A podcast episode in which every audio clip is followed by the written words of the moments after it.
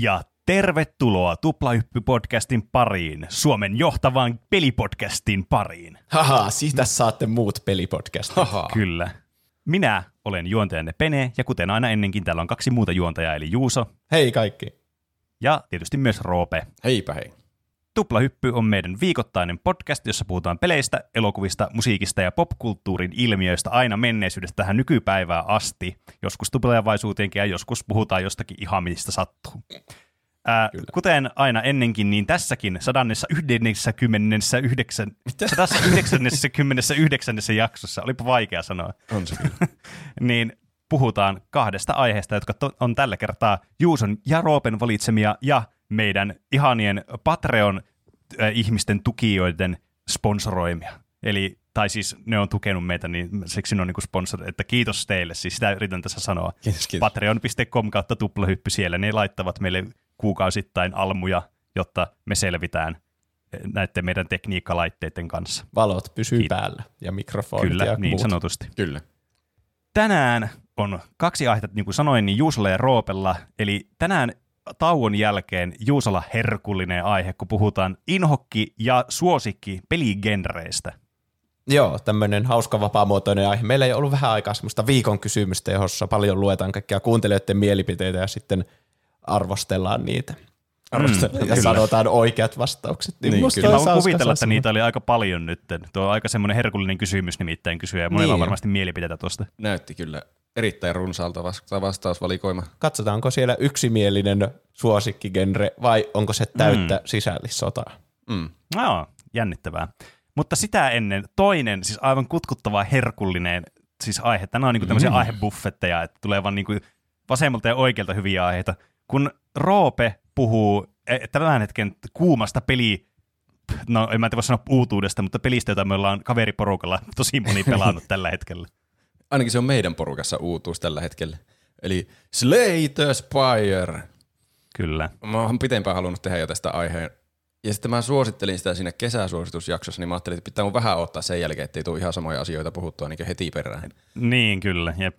Mutta tuli, tulee tässä varmasti puhuttaa paljon muuta kuin mitä siinä pu- puhuttiin. Se oli aika semmoinen lyhyt ja ytimekäs suosittelu se. Tästä tulee pitkä ja mm. tangentteja Puuduttaa. täynnä oleva suosittelu. kyllä. Ehkä ihmiset on Paprika pelannut Mixin arvoinen peli kanssa, niin tää on erittäin hyvä peli kyllä heti mm. niinku kättelyssä. Kyllä. Tähän voi olla täydellinen, jos ihmiset on pelannut sitä sen suosituksen seurauksena. Se olisi kyllä Ja hyvä. nyt ne kaipaa aihetta. Niin, Niin, kyllä. toivotaan, että siinä käy niin. Ja sitten tämän jälkeen vielä useampi alkaa pelaamaan sitä. Slay the Spire vallankumous tuottaa hedelmää. Onko sulla joku Kyllä. Kyllä. osake, tuota, osuus siitä? Öö, sopimusteknisistä syistä mä en voi paljastaa tuota. Okei. Okay.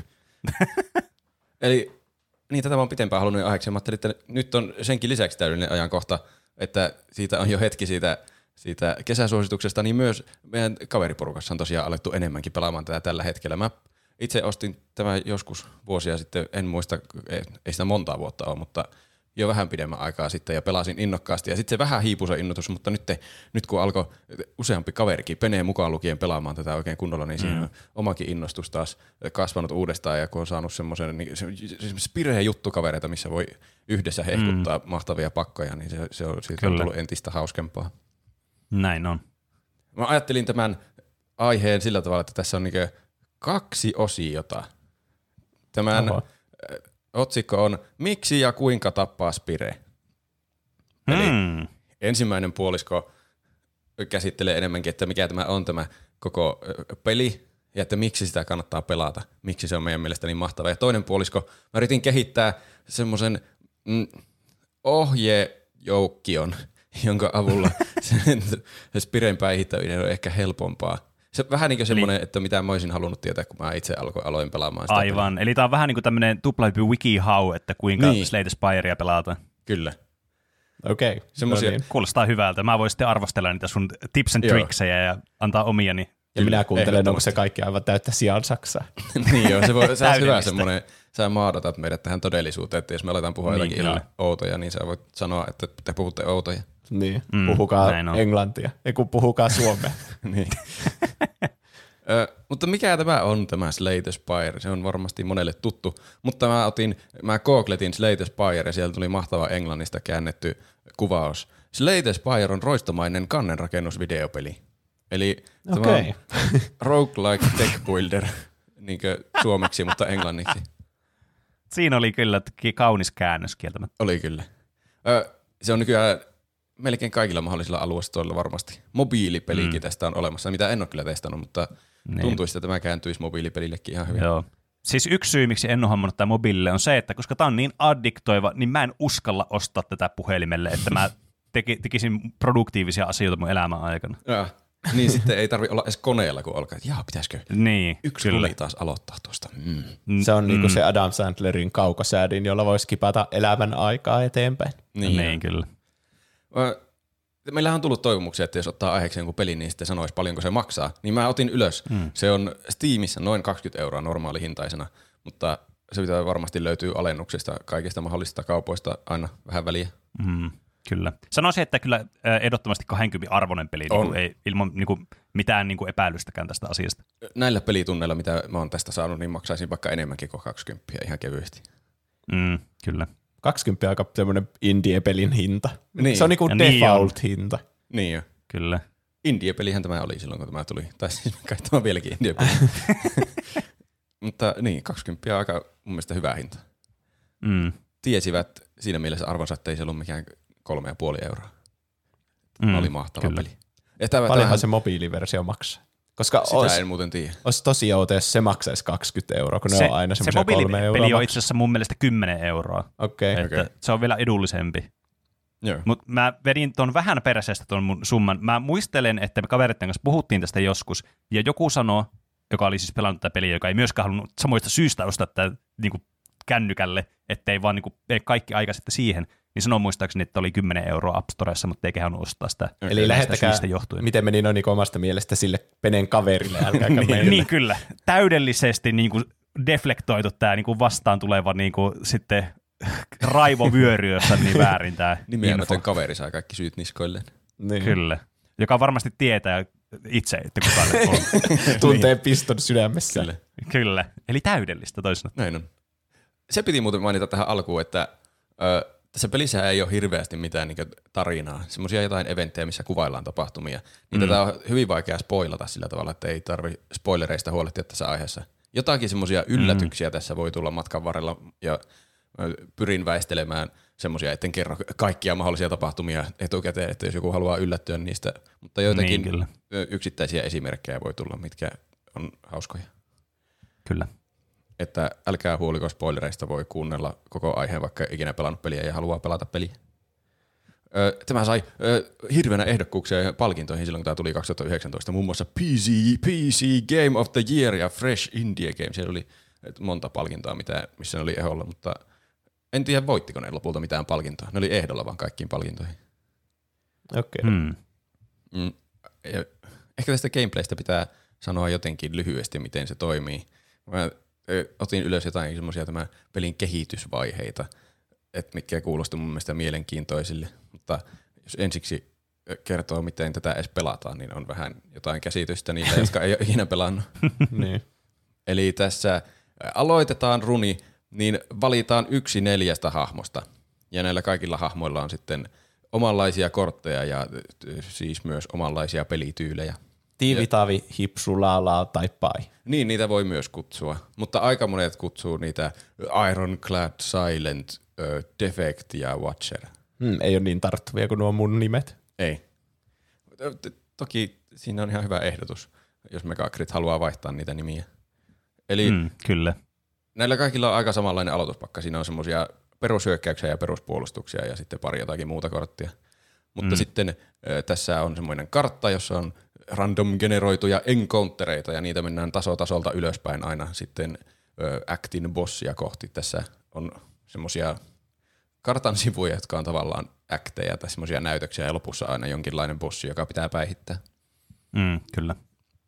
Ja näissä encountereissa voi tulla sitten vihollisia, elite-vihollisia, semmoisia voimakkaampia vihollisia, ö, kauppoja, mistä voi ostella kortteja tai relikkejä tai leponuotioita, missä voi saada HPtä takaisin tai upgradeata kortteja tai sitten semmoisia kysymysmerkki-eventtejä, mitkä voi olla niin melkein mitä tahansa. Siellä Niin, on kyllä. Ne monesti- voi vaikka olla vihollisia, eli kysymysmerkit. Sieltä voi tulla ihan mitä tahansa. Mä itse tykkään kovasti niistä kysymysmerkeistä. Niistä tulee Niin, ne on sama. monesti hyviä asioita. Ainakin siinä tulee Kyllä. semmoinen mahtava gämpläysfiilis, kun ottaa kysymysmerkin, niin sieltä voi tulla mitä niin, vaan. kyllä. Tämä tunne muistuttaa ihan lootboxin avaamista. Ah. Niitä voi tehdä niin monta vielä sen runin aikana, ai että. Mm. Ja sitten kun siellä taistelee ympäriinsä ja käy kaikissa eventeissä, niin sieltä voi tulla kaikenmoisia palkintoja. Yleisin on tietysti ne kortit, millä sä rakennat sitä sun pakkaa, jolla sä haluat sen runin vetää läpi. Ja niitä tulee aina semmoinen kolmekaan, niitä perusasetuksilla tulee valittavaksi ja niistä yhden valitset pakkaan, jos valitset. Mm. Ja Kyllä. sitten myös relikkejä, jotka on vähän niin kuin semmosia, yleensä aika semmosia voimakkaitakin passive abilityjä, miten niitä voisi kuvailla. Semmosia, mikä on koko ajan tavallaan päällä, näkyy siellä Niin. yläreunassa ja sitten ne voi jotenkin toimia hyvin sun korttien kanssa tai sitten ne on vaan ihan irrallisia jotenkin. Yleensä auttaa runia jotenkin. Ja tässä matkan varrella sitten tarkoituksena on rakentaa mahdollisimman hyvä pakka ja koittaa pärjätä tämän runin loppuun asti ja voittaa loppuvastus ja sitten olla iloinen, että pääsinpäs läpi. Ja sitten. Kyllä. alkaa prosessi uudestaan. Mm, Mitä? Kyllä, Miksi? roguelike-pelille tyypillisesti. Kyllä. Onko tässä niinku se juttu on tehdä se yksi runi täydellisesti ja voittaa pääbossia sille? Mutta onko siinä joku, jatkuuko se jotenkin siinä uudella runilla sitten niinku se, vai mikä tässä on niinku se, Tä- tä- tässä, ei, mihin sä käytät sun satoja tunteja tässä pelissä? tässä ei ole semmoista... Siihen, että tämä peli on todella hauska. niin, tässä ei ole semmoista haadesmaista niin vallitsevaa tarinaa koko ajan siinä ympärillä, vaan tämä on oikeastaan pelkästään tätä gameplaytä. Mutta se on Kyllä. niin koukuttavaa se gameplay, että mä en mm. edes kaipaa siihen mitään tarinaa ympärille. Se olisi Okei. vaan tiellä Joo. se tarina. Joo, kyllä siis tämä peli on siis tämmöistä niinku täyttä gameplaytä siis käytännössä. Että se on tehnyt sen asian todella hyvin ja se ei ole niinku lisännyt mitään turhaa siihen. Toki on tässä, niinku, jos sä haluat progressiota tässä pelissä, niin on tässä elementtejä, mitkä sitten on semmoista pysyvää progressiota, niin kuin näillä eri hahmoilla on vaikka oma leveli, saat expaa aina sitä, että miten hyvin sulla menee se runi, mm. ja sitten sä unlockkaat uusia kortteja ja uusia näitä reliikkejä sitten sitä mukaan, mitä se levelittyy se hahmo sitten. Ja Kyllä. tässä on sitten niin kuin, insentiivejä pelata tätä peliä niin kuin, läpi useampia kertoja sitten. Näin on. Senkin lisäksi, että se on mahtavan hauskaa pelata sitä useita kertoja läpi. Kyllä. Mutta tosiaan siinä ei mitään semmoista tarinallista elementtiä ole, mikä rohkaisisi sua pelaamaan läpi. Se on vaan, että minkälaisen pakan tällä kertaa saa rakennettua ja kuinka mahtavasti saan tuhottua kaikki viholliset matkan varrella. Mm, Se on kyllä. jotenkin tarpeeksi koukuttava. Ö, tämän kehitti siis Megacrit-niminen studio, jossa oli niinkö, päätyyppeinä kaksi ihmistä. Anthony Giovanetti ja Casey Jano. Sen nimiset tyypit. Jano. Ja Yano. Okei. Mä luulen, että se la- lausutaan Jano. Joo, todennäköisesti. Ja mä katsoin jotakin haastattelua YouTubesta, mä löysin jonkun, siinä oli kaksi jotakin ihme striimityyppiä, jotka haastatteli vissiin tuota Anthonia. Se oli äänellä pelkästään mukana se Anthony siinä. Ja sitten ne samalla pelasi siinä, toinen niistä haastatteluista pelasi Slate Spirea siinä taustalla ja toinen sitten kyseli pääasiassa kysymyksiä. No ei antanut hirveän hyvää vaikutelmaa itsestä, kun kesken haastattelun pelasi vaan jotain siellä taustalla. Mä luulen, että niillä oli asetettu semmoinen työjako, että pelaa sä tota siinä taustalla, niin katsojat voi katsella sitä samalla, kun ne kuuntelee tätä haastattelua. Ja sitten se toinen kyseli kysymyksiä. Mm. Ehkä siinä, siis itse asiassa nyt kun olen miettimään tätä haastatteluformaattia, niin tuossa on nerokas tapa sitten, että jos tulee sen pelin aikana joku asia, mikä alkaa, sulla tulee mieleen ja alkaa miettiä, että hei, miksi tässä on tälleen tässä pelissä tämä asia? Mm. Niin sehän tulee kaikista parhaiten siinä tilanteessa niin kuin esille, jos se käy siinä pelissä silloin, kun tämä haastattelu on käynnissä. Toki Niin. tässä nyt varmaan haastattelu ei kestä niin pitkään, että tässä nyt voisi hirveän monia erilaisia tilanteita tulla vastaan. Niin. Mutta tässä on kuitenkin se mahdollisuus sille. Aika Miten semmoisia te- peruspäteviä kysymyksiä sieltä tuli, että ei mitään yksittäisiä. Miksi tämä kortti tekee kuusi eikä viisi Niin. niin, ei tarvitse kirjoittaa mitään muistiinpanoja tai kysymyksiä valmiiksi. Kun Jokaista vihollisesta ke- keksii Niin. erikseen kysymyksiä. Miten te valitsitte nämä logot, mitkä tulee kun tämän pelin käynnistä? Se oli jotenkin tosi ärsyttävä samalla se koko tilanne, koska se gameplay siinä taustalla oli aivan hirveä. Se tyyppi näytti siltä, että se ei ikinä nähnytkään koko peliä. Se pelasi sitä niin kuin joku kolmevuotias lapsi pelaisi. Et se, et se, se Kuulostaa jotenkin- pelin journalismilta siis toisaalta. se pelasi niitä kortteja ihan jär, järkyttävässä järjestyksessä. Se otti damakea, kun ei olisi tarvinnut ottaa, ja pelasi strikeit ennen kuin laittoi vulnerabilityä ollenkaan. Ja alkaa miettiä hirveän kauan, minkä kortin upgradea, ja sitten upgradeasi kaksi kertaa peräkkäin strikein sieltä pakasta. Ja mulla on mielessä mennä hermot siihen. mä kyllä niin, mä striimasin ekaa kertaa peli, pelaamista nyt Mm. viikonloppuna. Niin, niin mä kyllä nyt ymmärrän sen, että miksi kaikki on niin huonoja silloin, kun niitä kuvataan, kun ne pelaa. Varsinkin jos ne ei tottunut siihen. Että onhan Niin. se aivan erilaista. Uskokaa, minä olen oikeasti hyvä, kun minä pelaan tätä yksin, mutta nyt on vain jäätävät paineet. Kyllä mäkin huomasin Rocket Leagueassa saman, että yhtäkkiä ei ollutkaan ihan samanlaiset mekaniikat kuin yleensä on. Vaikka Niin. ei se huonosti mennyt. Että olisiko se joku semmoinen syykin siinä. Varsinkin, jos olisi En pelin tiedä. tekijä siinäkin katsomassa. Niin. Että, Voihan sitä tulla paineita, mutta tuo on Niin, kuitenkin tommoinen, se tiedä- pitäisi olla ihan niin, täys en tiedä, mutta se, tämä, peli, tämä, tämä peli on kuitenkin tehty silleen, tai siis tämä on todella looginen peli. Eli jos sä oot pelannut tätä peliä, niin et sä tee tommosia virheitä, niin. mitä niin kuin Roope äsken kuvaili. Siis se on täysin mahdotonta, oli paineet kuinka isot tahansa. Sun on pitänyt yksi runi pelata tätä peliä, niin sä tajuat jo tommosia Niin, perusasioita. niin, siis kirjaimellisesti kyllä. se, sen täytyy olla täys paniikki. Mä, siis mä oon varma, että siis, siis Juuso, sä pelaisit paremmin tätä. Sä et ole ikinä pelannut tätä peliä. Okei. Niin Mä kuin tämän, tällä perusteella. kun lukee niiden korttien kuvaukset, niin tietää suunnilleen, missä järjestyksessä ne kannattaa pelata. Okei, okay, joo. Kyllä. Että niin, se ei ollut se, kun se on vielä semmoinen vuoropohjainen. Voi miettiä omaa vuoroa niin kauan kuin haluaa, niin se voisi vaan miettiä siinä. Mutta se vaan, tuntuu, että se miettii tosi kauan, mutta silti lätkinen ihan miten sattuu. Mua voisi ärsyttää. Ja sitten se keskeytti yhden sen vastauksen, se pelaajatyyppi. Se toinen haastattelija Ukko kysyi jonkun kysymyksen ja sitten se oli alkamassa vastaamaan se Anthony, niin se toinen alkoi huutelee sieltä, thanks for the follow, mikä olikaan joku seurasi niiden kanavaa sillä hetkellä. Ja sitten kaksi hiljaa, niin hämmentyneenä, ähm, olipa hyvä ajoitus. Kuulosti ihan oudolta haastattelulta. Se oli outo haastattelu. Kieltämättä. Kyllä se, ne sitten pääsi vähän vauhtiin siinä. Mä ehkä se, mä luulen, että se tajusi se toinenkin, että tämä oli huono idea he huudella follow, kiitoksia tuohon väliin, ja se ei sen jälkeen huudellut enää niitä.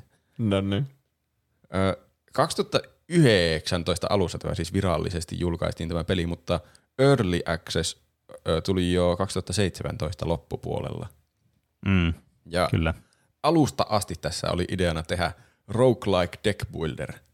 Ja sitten siltä Anthony se mietiskeli siinä haastattelussa, että miksi se oli sen mielestä hyvä yhdistelmä, roguelike ja deck builder yhdessä. Niin se järkeili jotakin, että sen mielestä aina, että se oli pelannut korttipelejä paljon ja sen mielestä aina oli hauskin osa siinä, että rakentaa se pakka. Ja se oli pelannut Mm. vissiin Magicia paljon ja siellä on joku draftimodi olemassa, onko? Kyllä. Joo, Näin on. niin siitä se vissiin tykkäsi paljon, että draftataan pakka. Se oli muuten, silloin kun pelasi Fifaa, niin sekin, se oli hauskimpia pelimuotoja Fifassa, se Mm. mm. draftihomma. Niin, mä voin kyllä, mä voin tälle niin kuin itse korttipelaajana, niin kuin Magic the Gatheringin pelaajana, mä voin kompata tuolta, että siis pakan rakennus on monesti se niin kuin todella hauska ja se semmoinen niin kuin aktiiv... tai niin kuin tehtikö se semmoinen osa, joka aktivoi teidän aivoja silleen niin kuin todella mukavalla ja kihelmöivällä tavalla. Mm. Se, että miettii, että aah vitsi, mikäköhän menisi, tämä menisi hyvin ton kanssa ja tällä, siis se on, se on mahtava tunne. Niin mm. Tämä on kyllä, siinä mielessä mä ymmärrän täydellisesti, että, tota noin, niin, että miksi tämä niin kuin deck building tähän roguelikeen niin elementtiin toimii niin hyvin ja miksi se on niin addiktoivaa, koska se on todella hauskaa, se niiden synergioiden löytäminen ja sen niin kuin kokonaisuuden rakentaminen siitä jostakin lähtökohdasta, mikä sulla on annettu. Mm. Ja sitten kun ne tulee sellainen niin tasaiseen tahtiin, mutta sopivan hiljalleen siinä runi aikana uudet kortit, että voi aina kertaalleen Niin, niin, kyllä. miettiä kaikki vaihtoehdot, että tuo on hyvä kortti, oh, mutta tuo synergoi täydellisesti tuon toisen kortin kanssa, se täytyy ottaa. Tai Mm. sitten jos on oikein fiksu, niin voi päättää vaikka, että mikään näistä korteista ei ole hyvä, en ota mitään näistä. Ja sitten kun se on Niin, tuommoista roguelikea ja satunnaista juttua, aina uusia satunnaisia kortteja, niin siinä ei ole semmoista, että tulee yksi tietty pakka, mikä on täydellinen ja sitä voi Mm. käyttää ikuisesti, Mm. vaan Niin, niin, pitää kyllä. aina mukautua siihen uuteen tilanteeseen. Niin. Näinpä. Ö, tässä oli inspiraationa ö, tämmöisiä pelejä, jos joku tunnistaa nimeltä, kuin Dominion ja Joo, FTL, Faster Than Light. kyllä Siellä, kuulostaa tutulta molemmat. siellä on vissiin, mun mielestä Defectillä on joku semmoinen kortti, minkä nimi on FTL. Ja se taitaa mm, olla joku Kyllä. semmoinen kunnianosoitus tuota peliä kohtaan. Dominion kuulostaa yhdeltä mm. lautapeliltä. Kyllä, se on nimenomaan juuri se. Joo, on pelannut sitä. Okei. Okay. Ja sitten kolmantena oli myös Netrunner. Mm, aivan. Ja Tämä klassikko, mistä joskus puhuttiin, niin roguelike-jaksossa. mä muistelen, että tästä on ollut joskus puhetta meillä jossain aiheessa. Kyllä. Ja tämän Netrunner communityn kautta sitten nämä sai paljon pelitestaajia, että ne pystyi testailemaan tämän pelin toimivuutta, mikä oli tarpeen. Tämä vaati kuulemma hirveän paljon pelitestausta, koska on vaikea tasapainottaa roguelikin randomius-hommat niin korttipelaamisen vaikeustason ja korttien balanseen. No varmasti. Mm, kyllä.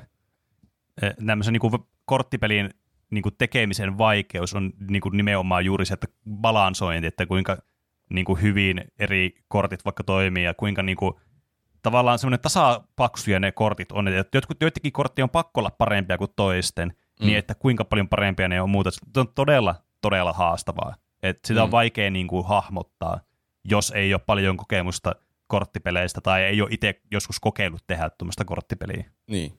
Ja vieläkin ottaa sen random-elementin mukaan, että niin, sä et kyllä. välttämättä saa niitä kortteja, mitkä sä haluat, että kuitenkin jokainen runi olisi jollain tavalla hauska. Tai Mm, ainakin kyllä. keskimäärin niillä korteilla voisi pärjätä. Ö, sieltä haluttiin siis poistaa ö, liian vahvoja tai liian heikkoja kortteja, semmoisia aivan yli- tai alilyöntejä, mutta ei haluttu poistaa semmoisia vahvoja korttikombinaatioita, koska Mm. se on minunkin mielestä tämän pelin suola, kun löytää mahtavan synergian ja sitten se toimii jotenkin aivan liian hyvin. Että tuntuu, Niin, että kyllä, koska se- se väärin tukee sitä- melkein.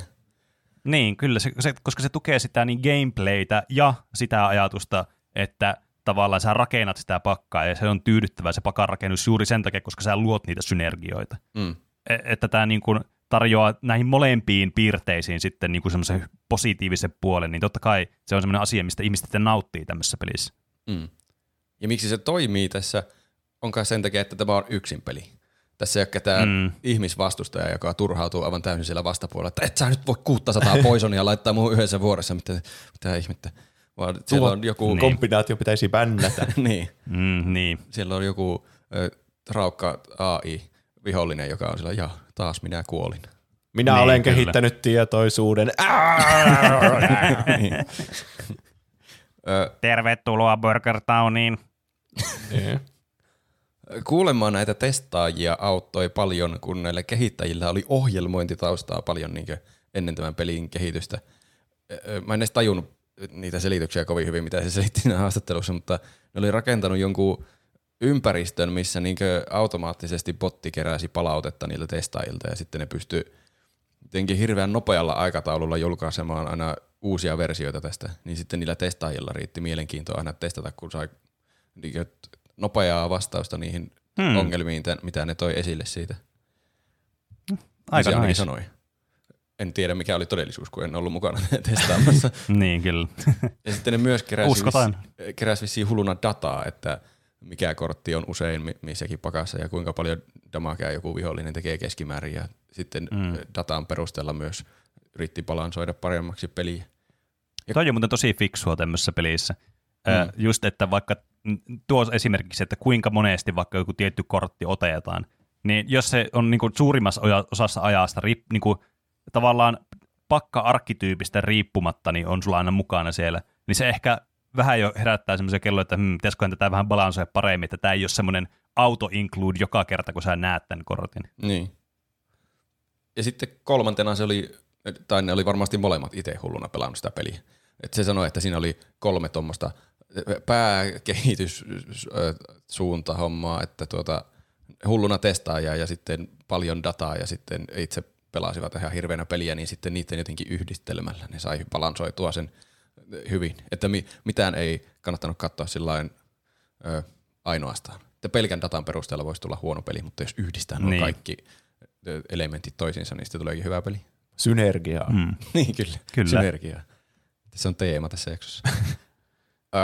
Ja tässä lopullisessa versiossahan me kaikki tiedämme, että nämä viholliset näyttää aikeensa, mitä ne meinaa tehdä mm. sillä vuorolla. Kyllä. Että ne Mä sanoisin, että tämä on tämän pelin ehkä tärkein elementti ihan oikeasti. Niin jo. Eh, koska tämä mahdollistaa sen, että tämä on strateginen tämä peli ja sä niin kun pystyt luomaan tavallaan optimaalisen tilanteen niillä niin kuin, äh, tavallaan elementeillä, mitä sulle tarjotaan siinä hetkessä. Koska mm. muuten tämä olisi liian randomia joka kerta ja se vituuttaisi mua ainakin todella paljon. Kyllä. Yleensä, ei tietenkään aina, mutta yleensä kun sä teet jonkun virheen, niin se on sun omaa syytä jollain tavalla. Että Niin. kovin usein ei voi alkaa, no mitä RNG bullshittia, ei tämmöistä voisi voinut ikinä päästä läpi, vaan siellä on joku, että no ehkä mä olisin voinut pelata nuo eri järjestyksessä nuo kortit, niin sitten niin. olisin tehnyt enemmän damakea Tai vielä syvemmälle voi mennä, että ehkä mun olisi pitänyt draftata tämä pakka eri tavalla, että mä niin. Tein virheen siinä pakan rakennusvaiheessa, ja mm. sitten kostautuu tässä bossissa, että mä en voi voittaa, koska mä oon luonut tämän mun pakan semmoiseksi, että tämä ei vaan toimi yksinkertaisesti. Niin. Se on loistavaa, että tässä annetaan ihan hirveänä informaatiota. Me, että kaik, ei nyt kaikki, mutta tosi pitkälle asiat tässä on niin pääteltävissä. Että voi, jos taktikoi oikein hyvin, niin aika säännöllisesti pystyy voittamaan näitä runeja, jos on hyvää pelaamaan. Mm, kyllä. Alkuvaiheessa ne ei näyttänyt niiden, että mitä ne meinasi tehdä ne viholliset. Mutta sitten ne kehittäjät meinasivat, että tämä ei sovi kokonaisuuteen, että kun on roguelike ja kaikkea, on kuolemasta häviää kokonaan runin, niin sitten se ei oikein sovi yhteen tuommoisen arvaamattomuuden kanssa. Että se on Niin. vielä ärsyttävämpää kuolla johonkin random bullshittiin, jos häviää koko runin sillä. Niin, varsinkin jos sulla olisi niinku mahdollisuus niinku estää se random bullshitti. Mm. Että kun tässä niinku, tämä peruspeli toimii siis sille, että sä voit yleensä, yleisesti ottaen, sä voit antaa itselle puolustusta shieldia tai tehdä damagea toiseen. Niin tavallaan, jos sulla olisi sille, että sä voisit vaikka puolustautua kymmeneltä vahingolta ja sulla on kymmenen HPtä, ja sen sijaan, että sä puolustautuisit, sä lyöt sitä vihollista, ja sitten huomaatkin, että Aa, se iskeekin mua kymmentä kuolin, vaikka mm. tämä olisi ollut niinku estettävissä, niin olisi niinku niin turhauttava tunne, että mä uskon, että tämä peli ei olisi menestynyt kovin hyvin. Niin. Niin sitä randomiutta ei oteta pois, koska se arpoo kuitenkin sen seuraava isku aina vasta sen jälkeen, tai sen liikkeen, mitä se vihollinen aikoo tehdä. Mutta sitten mm. se taktikointi on tärkeimmässä roolissa, että Niin, pystyy kyllä. aina vähän niin kuin reagoida siihen, mitä tietää siltä vastustajalta. Joo. Joo. Kyllä. Ja itse asiassa Suurimman niin, osa, suuri osa ajasta niin nämä viholliset, niillä on tiettyjä asioita, mitä ne voi tehdä. Toki ne on jossakin määrin randomoitu, että mitä ne tekee, mutta sille, että sä niin näet juuri sen, että mitä sä aikoo tehdä seuraavaksi sen jälkeen, kun sun tavallaan seuraava vuoro alkaa. Eli se mm. niin näyttää sen, mitä se aikoo nimenomaan niin tehdä sillä vuorolla sitten, ja sä voit reagoida siihen ennen kuin se tapahtuu se itse tilanne. Kyllä. Niillä on, siinä alkaa huomaamaan, kun pelaa enemmän, että niillä on jonkinlaisia patterneja näissä, että joistakin vihollista varsinkin huomaa, että ne tekee aika säännöllisesti ö, samat asiat samassa järjestyksessä. Mm, niin kyllä. että sitten jotkut kokeneimmat pelaajat, siellä on yksi semmoinen reliikki jossain valittavissa, että se piilottaa sulta ne tuota, ö, aikeet, vihollisten aikeet, että sä et, sä et näekään enää niitä. Mutta sekin, mä en ole ikinä itse uskaltanut valita sitä, koska mä en ole niin hyvä vielä tässä pelissä. Mutta sekin on varmasti niin viable vaihtoehto, jos vaan osaa tarpeeksi hyvin niin tätä peliä ja muistaa, mitä joku vihollinen voi tehdä millä hetkellä. Mm. Striimit oli myös ö, iso osa tämän kehitystä, että paljon kehitystä tapahtui, kun nämä kehittäjät katseli striimejä, missä pelattiin tätä Spireä.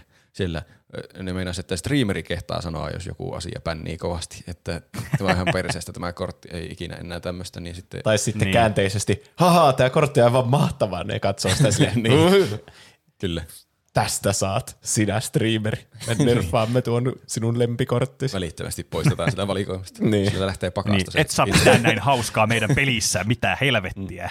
Sen lempikortit katoaa niin kuin Thanos olisi juuri napsauttanut sormia siinä sen nenän edessä. Kyllä. Striimit oli muutenkin merkittävä osa tämän pelitarinaa, koska tämä suosio oli aika minimaalista alussa, mä ainakin käsitin. Mutta sitten Kiinassa joku streameri pelasi tätä, ja sen jälkeen räjähti suosio yhtäkkiä yhden striimaajan pelaamisen jälkeen, jos joku tarpeeksi mm. suosittu kaveri pelaa. Tämä nivoutuu meidän viime jaksoon, missä puhuttiin sosiaalisen median vaikutuksesta pelien suosioon, mitä me puhuttiin. Mm, kyllä. Että äh, sitten ne alkoi myymään jotakin miljoonia yhtäkkiä. Se oli hyvä, että joku Kiinassa pelasi tätä, niin sitten tämä saapui Niin. meidänkin tietoisuuteen tämä peli joskus. Kyllä, varsinkin kun tämä peli on siis sellainen, että mä, mä oon monesti puhunut tästä pelistä, että mä sanon, että tämä on niinku roguelike äh, deckbuildereiden se niinku the-peli. Mm. Ja tämä ihan siis on oikeasti semmoinen peli, että tämä on niinku se, mikä sitten popularisoi tämän koko genren, Niin, niinku, kyllä. tai tämän subgenren.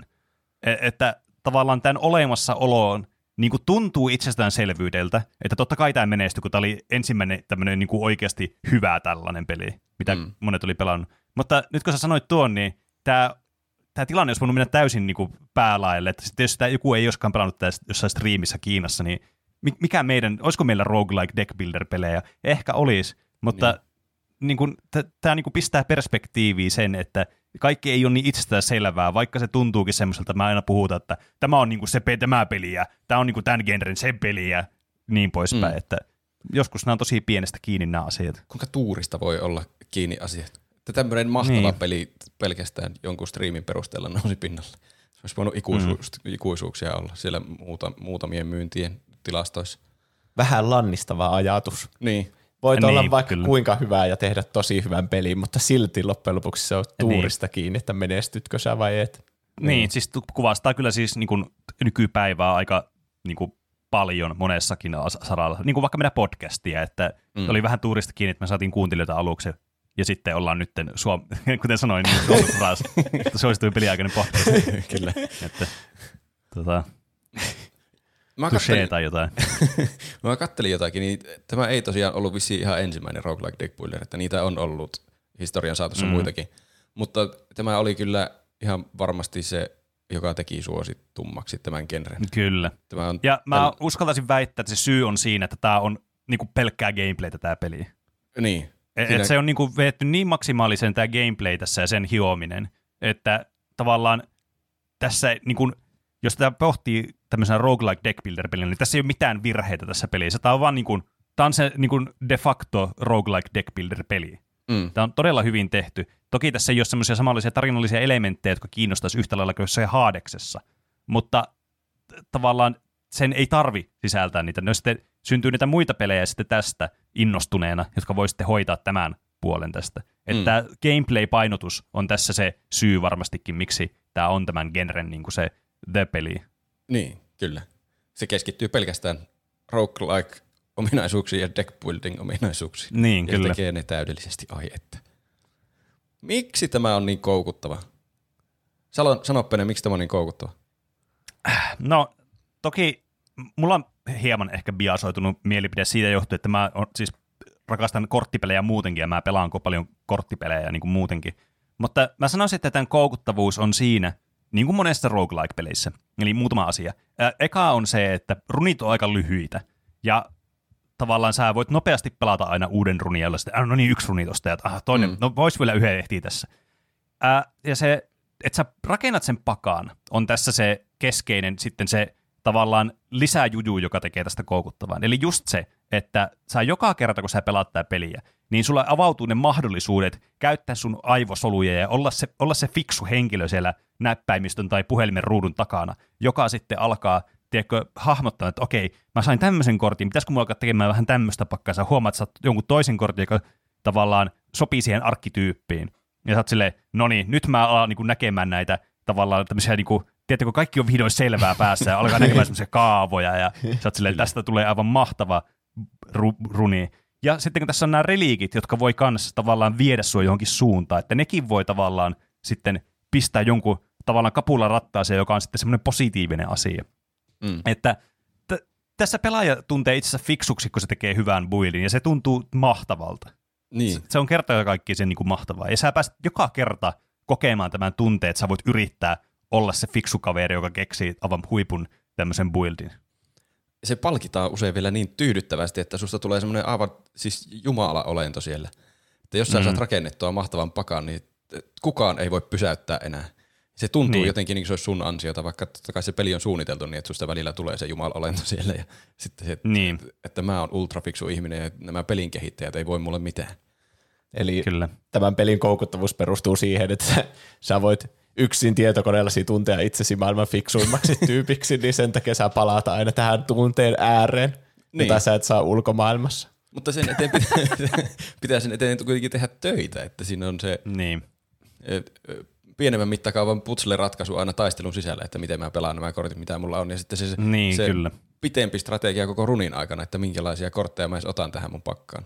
Mm, kyllä. Tämä on todella semmoinen, niin kuin, tämä on semmoinen tosi virikkeinen peli, että tämä niin kuin, äh, niin kuin, tiedättekö, aktivoi aivoja todella monessa eri tilanteessa. Ja tässä on vielä mukana tämä pieni gamblauselementti, mistä me, mitä me rakastetaan ihmisinä. Meistä on niin mukava uhka pelata silloin, kun se koituu meidän eduksi. Niin tässä on semmoisiakin piirteitä mukana, sitten kun sä menet vaikka jonkin kysymysmerkkiin encounteriin, tai sitten kun sä saat niitä korttivalintoja, että mitä sillä on nyt tällä kertaa tarjolla, ja mm. minkä niin kuin reliikin saat bossista. Nämä on tämmöisiä juttuja, että sä tavallaan niin kuin odotat innolla, että mitä sieltä yllätyslaatikosta tulee sitten sulle. Ja se on Niin. vaan niin kuin nidottuna tähän pelin toimivuuteen, että miten se toimii se peli tavallaan. Sit, ja sitten sä joudut sillä asialla, mitä sulle annetaan, niin tekemään ne päätökset sitten sitä niin kuin runia jatkaessa. Mm. Et- Että just tällainen, että se palkitsee sua myös siinä vaiheessa, kun sä oot pelannut enemmän tätä peliä, niin sä tiedät paremmin, mitä odottaa, ja tiedät paremmin, miten se peli toimii, ja osaat hyödyntää niitä sun tilanteita niin kuin huomattavasti pidemmälle kuin siinä peli alussa, missä saat aina innostaa kaikista uudesta asiasta. Mutta sitten myöhemmässä vaiheessa sä niin kuin näet tämän buildin kaksi askelta tavallaan eteenpäin, aina kun sä teet sitä, aina kun sä pelaat sitä peliä. Mm. E- että sä niin kuin, sä oikeastaan, tai ainakin mä, mä puhun omasta puolesta tässä, niin tässä niin kuin nauttii siitä, että mitä vähemmän sulla on siinä alussa tavallaan, niin sitä niin kuin, enemmän sulla on semmoista niin kuin, tavallaan valtaa hyödyntää sitä sun peliälyä tavallaan tässä pelissä. Että mm. sitä niin kuin, tyydyttävämpää se sitten on se pelaaminen, mitä enemmän oot pelannut tätä peliä. Kyllä siinä oppii jotenkin innostumaan jo aiemmassa vaiheessa jostakin korteista, kun silloin ihan aluksi, kun innostuu, että hei tuonne taas mm. kortilla lisää sen pakkaa, mutta sitten kun on pelannut enemmän, niin tajuaa jo, että oi tuossa on tuo kortti. Jos mä saan joskus tuohon relikin tai tuon kortin, niin tästä tulee mahtavaa. Niin.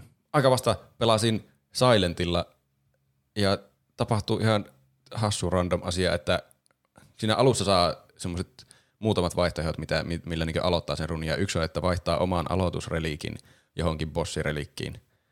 Niin sitten mä kokeilin sitä ja sain Pandoras Boxin, joka siis ö, transformaa kaikki sun semmoiset perushyökkäys- ja puolustuskortit joksikin random-korteiksi. Ja mä sain siitä mm. randomisti vaan semmoisen niin täydellisen Shivi-pakan rungon. Että siinä oli kaikki niin tarpeelliset kortit, mitä voi olla semmoiseen shiviläiskimispakkaan, lukuun ottamatta niitä itse shivejä, ne piti hankkia matkaparilla. Mutta heti siinä, kun sai sen Pandoras boksi ja katsoi, mitä sieltä tuli, niin mä hämmästyin, että ai, että vähän on voitettu runi niin tästä lähtien. Semmoinen mm. uskomaton lootbox-voittaja fiilis tuli siinä. Mutta niin. sen siidin Mut, ylös siitä. Jos joku haluaa sen, niin mä voin laittaa sen Discordiin. Niin, mutta siis tässäkin on huomioarvoista siis se, että okei, sä niin kuin randomilla periaatteessa saat tämän tilanteen, ja se, se on niinku tuurista periaatteessa kiinni, että tämmöinen niinku tilanne av- annetaan sulle. Mutta tämä taas palkitsee sitä, että kun sä oot pelannut enemmän tätä peliä, niin sä näet saman tien, mikä tämän niinku, tämä kuva on selvä sulle, että mitä sun kannattaa tehdä, joka taas sitten palkitsee sua siitä, että sä oot pelannut ja sä ymmärrät, miten tämä peli toimii. Mm. Niin se on niinku erityisen tyydyttävää, että on käy se hyvä tuuri sitten. Niin, ja tuokin on siis epätodennäköinen sattuma, että saat kaikki hyvät kortit yhtäkkiä jostakin niin yhdestä eventistä, että se, sitä saa toivoa sitten loppuelämänsä uudestaan. Kyllä. Mutta se on kyllä, sitten kun tulee se jumalmodi pakka jossain vaiheessa, niin se on hyvä, että se ei ole sitten ikuisesti sulla käytössä. Sitten kun sä oot mm. voittanut sen runin, niin se katoaa sulta ja sun pitää yrittää uudestaan ja taas adaptoitua uuteen tilanteeseen, koittaa rakentaa Kyllä. yhtä pakkaa joskus toista.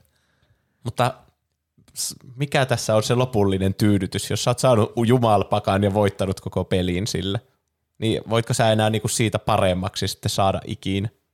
Tässä, no tämän peli voi voittaa totta kai monta kertaa ja taas unlokata.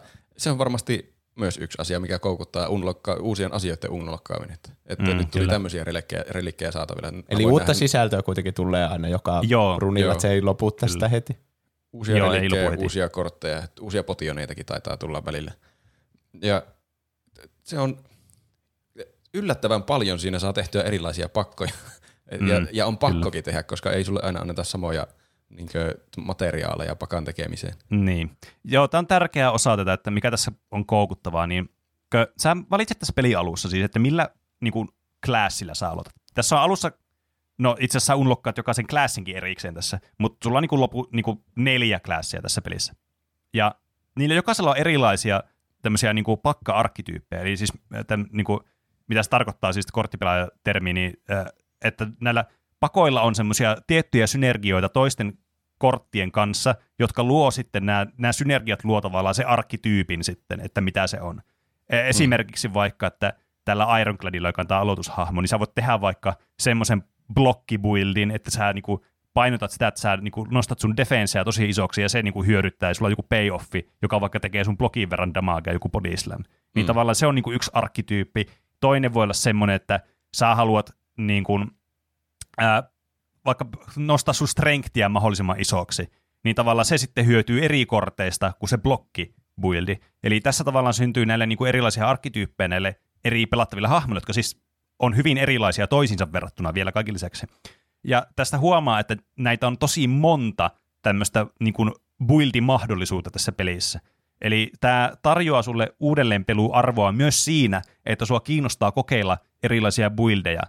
että mitä sä voit saada näillä hahmoilla. Niin vaikka sä voittaisit jollakin blokkipuilta sen helposti sen pelin läpi, niin se ei tarkoita sitä, että no niin, mä joka kerta forsetan tämän samaan buildin, vaan susta on mukava aina ottaa joku uusi lähestymistapa tähän peliin. Ja yksi tärkeä elementti tässä kanssa, joka tulee siinä peliälyssä, siinä että pelannut tätä peliä paljon, on se, joka on tietysti helpompaa, jos on vaikka draftannut Magicia tai jotain muita tämmöisiä niin kuin keräilykorttipelejä, että sä et voi niin kuin forsettaa jotain arkkityyppiä.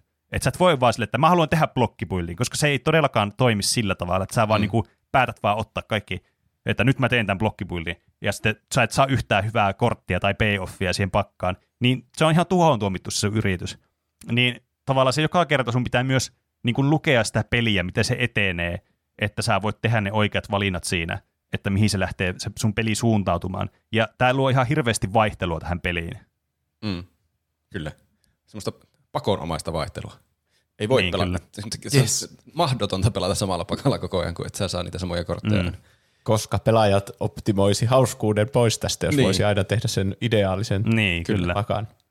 Mä luulen, että se asioiden, uusien asioiden unlokkaaminen on myös ihan hyvä niin vaikeusasteen kannalta. Voiko sitä kutsua vaikeusasteeksi? Roguelikeissahan monesti menee niin väärään suuntaan vaikeusaste, että ne uudet unlockit tekee susta potentiaalisesti vahvemman, ja sitten kun olet pelannut enemmän ja sä oot jo valmiiksi Niin. niin. parempi pelissä, niin sitten susta tulee vielä voimakkaampi. Mutta mä luulen, että tässä se toimii myös vähän toisinpäin, että se on yksinkertaisempi alussa se peli, kun sulla on niin paljon vaihtoehtoja, mistä tai minkälaisia kortteja reliikkejä Mm. voi tulla, niin helpompi käsittää niitä synergioita, kun niitä ei ole tuhansia vielä. Niin, Ja kyllä. sitten- Ja itse asiassa se, että kortteja on paljon, niin vaikeuttaa tätä peliä, koska yleensä synergiat vaatii tiettyjä kortteja, joita on, jotka on siis yleensä aika vähäisiä niin kuin määrältään, mm. Että mitkä synergoi keskenään tosi hyvin johonkin arkkityyppiin. Ja mitä enemmän kortteja tulee valintana, valintana, niin sitä vaikeampaa on saada näitä synergioita kasaan. Mm. Toki tämä peli, joka kerta kun sä tämän läpi, niin tässä nousee tämmöinen Ascension-moodi sitten, joka siis aina vaikeuttaa tätä joka pelikerralla enemmän. Että Niin, kyllä. esimerkiksi vaikka tämmöiset eliitit, eli niinku, vähän niin kuin demibossit, on sitten vaikka vahvempia, tai normiviholliset on vahvempia, bossit on niin kuin se niin kertyy sitten, mitä pidemmälle, mitä enemmän sä oot pelannut tätä peliä läpi, niin sitä vaikeammaksi tämä peli muuttuu kanssa samalla, joka yrittää ehkäistä tätä niin käänteistä niin kuin difficulty-korvia, mikä tällä, näillä roguelike-peleillä monesti on. Niin, jos haluaa siitä vaikea. Voi vetää sillä Niin, normivaikeusasteellakin kyllä. ikuisesti läpi, mutta on se paljon hauskempi vetää niillä koko ajan yrittää uusi Ascension päästä läpi. Niin kyllä. Se hauska, kun vieläkin löytää, vaikka mulla on hirveän paljon tunteja tässä pelissä, niin vieläkin löytää semmoisia odottamattomia synergioita. Tuntuu joka kerta, kun pelaat, että mä oon jo kokenut tässä kaiken tässä pelissä, mutta aina tulee uusia yllätyksiä. Tänään aamuna mä pelasin tätä peliä ja sain muuten vihdoin silentin, sainkohan mä nelos Ascensionille sen. Nyt mulla on kaikki nelosella. Ironclad taitaa olla vitosella. Mutta ö, otin semmoisen reliikin, millä siis ski, jos pelaa skillin, powerin ja ättäkin samalla vuorolla, niin lähtee kaikki debuffit. Niin mä en ollut edes ajatellut, että se toimii siihen Wraith-formiin, kun siitä saa ne Mm. intangiblet. Niin sitten se poistaa siitä sen, että se lähtee sitä, sitä dexterityä joka vuoro. Niin mulla oli joku kymmenen vuoroa koko ajan intangibleja ja iki, pystyin silti blokkaamaan mitä halusin. Se oli erittäin tyydyttävä. Mahtava katsoa Juuso kun nyt alkaa tulemaan niitä peliteknisiä termejä, mitkä on Niin. yhtään mitään normikuuntelijoita, jotka ei pelannut tätä peliä. Nyt on se puhu suomea hetki. Okei, okay. Tuo sun selitys oli intangible. se oli kyllä. Ennen kuin mennään siihen WikiHow-osioon, niin mä sanon vielä yhden koukuttavuusasian, mitä Pene sivusi jo aluksi, että tämä runit on aika lyhyitä, mutta sen lisäksi se on jotenkin tosi helppoa aloittaa ja helppoa lopettaa se runi. Että Mm. voi vaan aloittaa, okei, okay, pelaan ja tuo hahmo. Eikä tarvitse päättää etukäteen oikeastaan mitään, vaan alkaa vaan pelaamaan sitä runia ja katsoa, minkälaisia kortteja tulee vastaan ja mitä vaihtoehtoja. Ja sitten kun tuntuu, että oho, pitää lähteä johonkin pelaamaan jalkapalloa. Se on ehkä spesifi minulle, mutta niin, tuota, voi vaan savet, sa- save and quit ja sitten lähteä pois ja sitten jatkaa siitä ensi kerralla. Mm, kyllä. Jotenkin todella semmoinen helppo pelata peli. Mutta Näin nyt on. mennään kuinka tappaa Spire. Mikä Spire? No Se niin. on joku torni. Spire on jo vissiin joku tornin huippu tai joku semmoinen, mä en oikein tiedä mi- miten sen suomentaisi. Niin. Se on se, mit, mitä sä käytännössä kiipeät ylöspäin. Tässä Niin. niin. niinku tämä visuaalisuus tai on tässä se, että sä niinku, vähän niin kuin meet tornia ylöspäin tässä koko ajan. Kyllä. koko ajan korkeammalle ja korkeammalle, kunnes pääset joskus sinne huipulle. Tämä on joku metafora tämmöisestä meidän kapitalistisesta yhteiskunnasta, jossa kiivetään portaita ylöspäin. Ehkä. Ja aina tulee semmoisia random encountereita ja sun pitää vaan tehdä paras Niin. vaihtoehto siinä tilanteessa. Niin, Niin, että kyllä. sä saat tapettua sen vastustajan. niin. Ö, mä kehitin 11 tämmöistä oman kokemuksen mm. perusteella tämmöistä ohjenuoraa, että mitä mä olisin itse halunnut ehkä tietää, kun mä aloitin pelaamaan tätä. Ja täytyy, 11. täytyy mainita, että mäkin olen siis isossa mittakaavassa aika aloittelija tässä pelissä. Että siellä olemassa on ihmisiä, jotka vetää 20 Ascension levelillä tätä niin säännöllisesti läpi. Ja t- ei, mä oon siis aivan aloittelija vielä niihin verrattuna. Mutta ehkä tämä toimii aivan vasta alkajille hyvinä ohjeina. Mm, kyllä.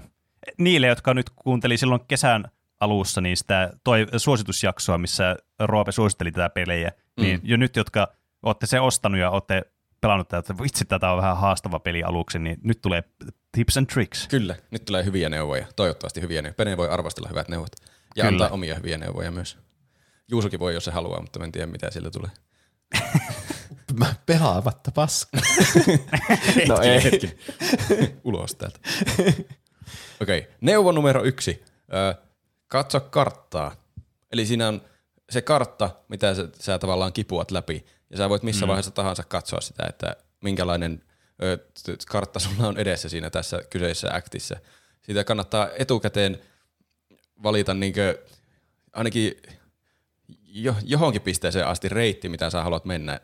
Ja jos on vaikka hirveän vähän campfireja, niin ei kannata välttämättä taistella kaikkia eliittejä vastaan. Sillä arvioida tilanteen mukaan, minkälainen olisi hyvä reitti. Mutta myös voi vaihtaa suunnitelmaa missä vaiheessa tahansa. Ja Toinen... Niin kyllä, koska tämä on yksi tämmöinen strateginen elementti tässä pelissä, että sä voit suunnitella sitä, että minkälaisia encountereita sulla tulee missäkin vaiheessa mm. niin kuin tiettyyn pisteeseen asti, että sä näet, että mihin sä voit mennä tässä. Niin, Niin. niin. se on myös yksi tämmöinen elementti, mikä helpottaa tai vaikeuttaa sun peliä, riippuen siitä, miten sä tämän hoidat tämän tilanteen. Mm. Mulla on itselläkin kyllä tekemistä vielä välillä katsella tuota karttaa, että mä joskus vähän vaan, jos ei jaksa keskittyä, niin randomilla vaan niitä. Ja aluksi varsinkin niin. vettiin vaan randomilla, että no mä vaikka lähden tuosta menemään ylöspäin ja katsotaan mitä tapahtuu. Mutta kyllä se auttaa sitten, kun siinä oikein pähkäilee, että mikä on hyvä reitti. Ja Mm. tärkeä asia myös, niin sieltä näkee siitä kartasta sen actin loppubossin. Jos tunnistaa mm. Kuvasta, mitä se kuvastaa se kuva, niin sitten voi vähän suunnitella sitä pakkaa, että no miten mä nyt tuon bossin voitan, tarvitsen mä jonkun tietynlaisen kortin sitä vastaan. Niin. Okei. Neuvo numero kaksi. Ei, mun pitää vielä ar- arvostella tuo neuvo. Ah, Hyvä okay. neuvo, approved. Yes, kiitos. hyvä. Mulla on keskiarvo neuvoissa jo hyvä. Approved. mm. Ö, Okei, neuvo numero kaksi. Skippaa kautta poista kortteja. Eli tässä alussa helposti menee pelit siihen, että sä rakennat jonkun 50 kortin pakan, kun kaikki kortit näyttää kiinnostavilta. Ja sitten mm. se ei toimi enää yhtään se pakka siellä loppuvaiheessa, koska sä et saa niitä hyviä kortteja sieltä, koska mm. sillä on niin paljon Kyllä. sälää seassa. Niin Jep. siinä jossakin vaiheessa oppii ymmärtämään niissä kortin valitsemiskohdissa, että jos se tuntuu, että siitä kortista ei ole hyötyä, niin älä ota sitä korttia. Ja Mm, myös kyllä.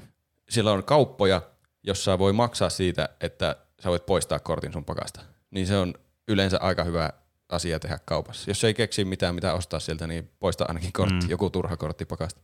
Voit Niin. ostaa kortin poistamisen pakasta. Niin se kuulostaa Kyllä. jotenkin nurinkuriselta, mutta se tekee järkeä, koska se tekee sun pakasta tässä parempaa, että sä saat sieltä turhaa korttia pois. Niin, aika hyvä Niin. bisnes kyllä myös sille kauppiaalle.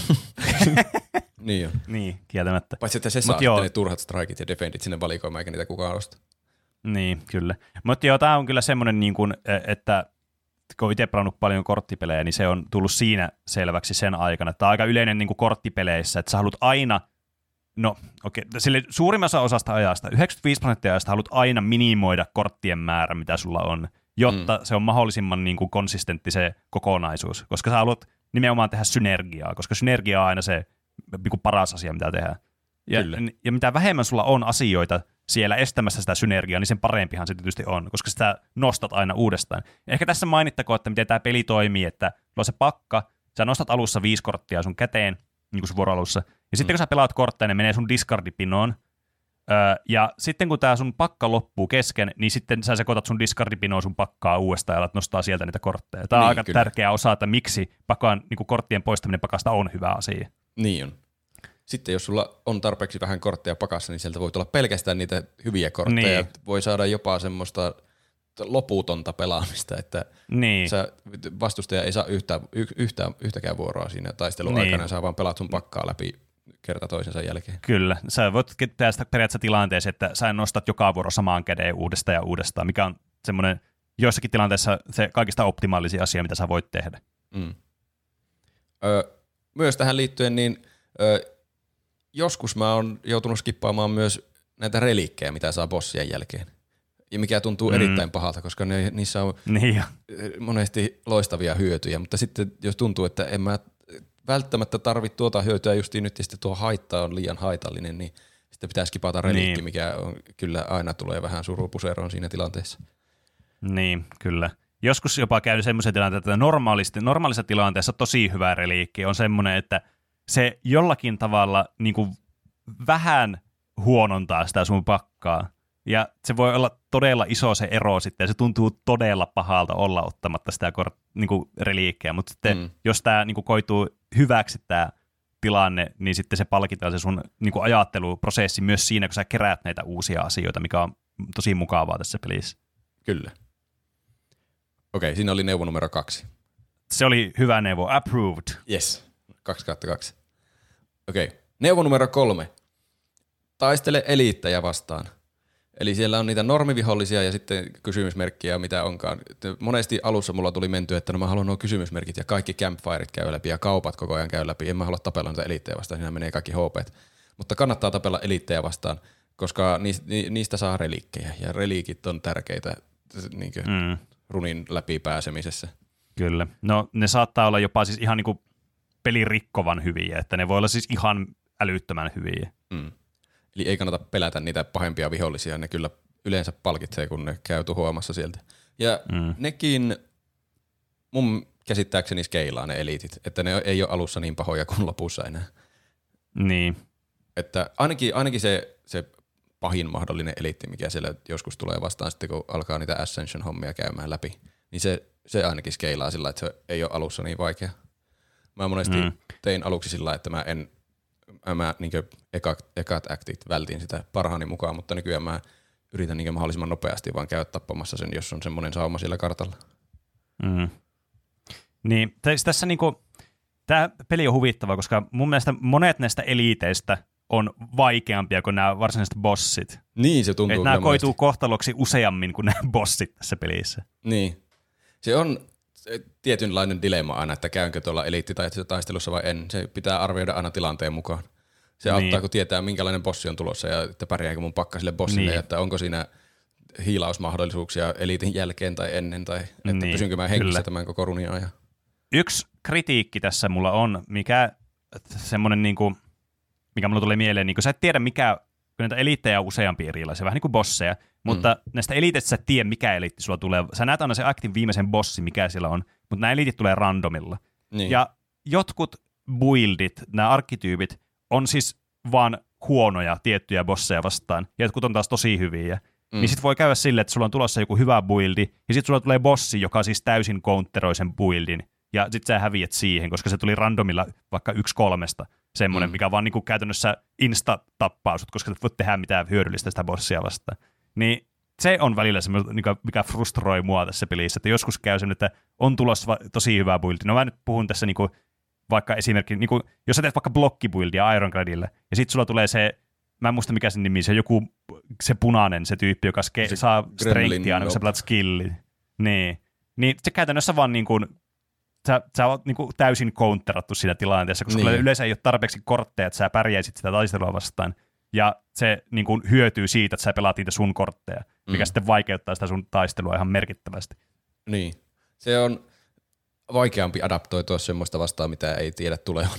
Niin, en kyllä. tiedä, pitäisikö siinäkin sitten jotenkin olla uskomaton aivoihminen ja niin yrittää varautua kaikkeen mahdolliseen, että valita joku kortti sinne pakkaan, että jos nyt tulee Kremlin Nob vastaan, niin mulla on tämmöinen yksi attack-kortti, millä mä saan edes jotakin damagea Niin. siihen. Tai sitten siinä pitäisi vaan ehkä välttää, että onko varmis ottamaan sitä riskiä, Niin. että häviää vaan suoraan siinä. Totta. Se on toinen mahdollisuus. Se on hyvä, että on mahdollisuuksia ratkaista ongelmia mm. omilla tavoilla. Kyllä. Kyllä. Mutta kyllä, siinä oli kolmas neuvo. Taistele eliittejä vastaan. Se oli hyvä neuvo, approved. Yes. Neljäs neuvo. Tästä oli puhetta jo tuolla, miksi tämä on koukuttava. Pene ö, puhui tästä jo. Niin älä fiksaudu tiettyyn buildiin ennenaikaisesti. Että jos mm. tuli vaikka mahtava poison buildi viimeksi, niin ei voi päättää ennen seuraavaa runia, että mä teen taas tuon, tuli mahtavaa, ja sitten et saa mm. niitä kortteja ikinä, ja sitten häviät runin Act 2 alussa. Niin. Eli koko ajan pitää, kaikki riippuu tilanteesta. Joku kortti voi olla aivan paska seuraavassa runissa, mikä viime runissa oli aivan ylivoimainen. Niin. Pelaat tilanteen mukaan, äläkä päätä buildia liian aikaisin. Kyllä. Siinä on yleinen neuvo muissakin korttipeleissä draftiin, että pitää katsoa niitä kortteja, mitä sulle annetaan, ja niistä alkaa rakentaa sitä, sitä pakkaa, eikä vaan, että sulla on joku toive päässä, että sä haluaisit tehdä tämmöisen niin kuin maagisen joululandia pakaan nyt tästä, ja sulla ei tule yhtään korttia, joka vastaa tätä. Mm. Kyllä. Se oli lyhyt ja ytimekäs neuvo. Kyllä, approved. Yes. Seuraava neuvo on myös aika lyhyt ja ytimekäs. Älä tuomitse hahmoa liian helposti. Tämä oli mun oman kokemuksen perusteella varsinkin tämä neuvo, koska mä alussa tykkäsin hirveänä siitä Silentistä ja pelasin melkein ainoastaan sillä, kun tämä on ylivoimainen näiden, näiden Shivien kanssa. Ja niillä muilla mä en oikein pärjännyt, mutta sitten kun pelas niillä enemmän ja tajus paremmin ja vähän voi olla tuuristakin kiinni, minkälaisia kortteja tulee, varsinkin sitten kun unlokkaa uusia kortteja, mitkä niinkö mm. avaa tavallaan uusia pakkamahdollisuuksia niille, niin niistäkin tulee paljon mielenkiintoisempia. Ja nyt musta tuntuu, että se siitä Silentistä on tullut kaikista epämielenkiintoisin näistä hahmoista myöhemmin. Mutta se voi olla, että sekin muuttuu vielä jossain vaiheessa, jos mä opin jotenkin pelaamaan sitä paremmin. Mm. Eli Joo. kokeile pelaille kaikkia hahmoja, niistä tulee jossain vaiheessa kaikista mahtavan hauskoja. Kyllä, approved. Yes. Seuraava neuvo. Uskalla kokeilla outojakin vaihtoehtoja. Eli siellä tulee varsinkin mm. niissä kysymysmerkkikohdissa tulee, tai korttivalinnoissakin voi tulla, tai relikkivalinnoissa semmoisia, että en ole ikinä koittanut tuota, enkä tule ikinä koittamaan. Niin joskus voi tulla tilanne, että no nyt jos koskaan tuo voi toimia tässä, niin kannattaa kokeilla, koska niistä voi tulla uskomattomia elämyksiä. On ne jostain mm. syystä laitettu sinne valikoimiin kaikki asiat, että ne joskus voi toimia. Kyllä.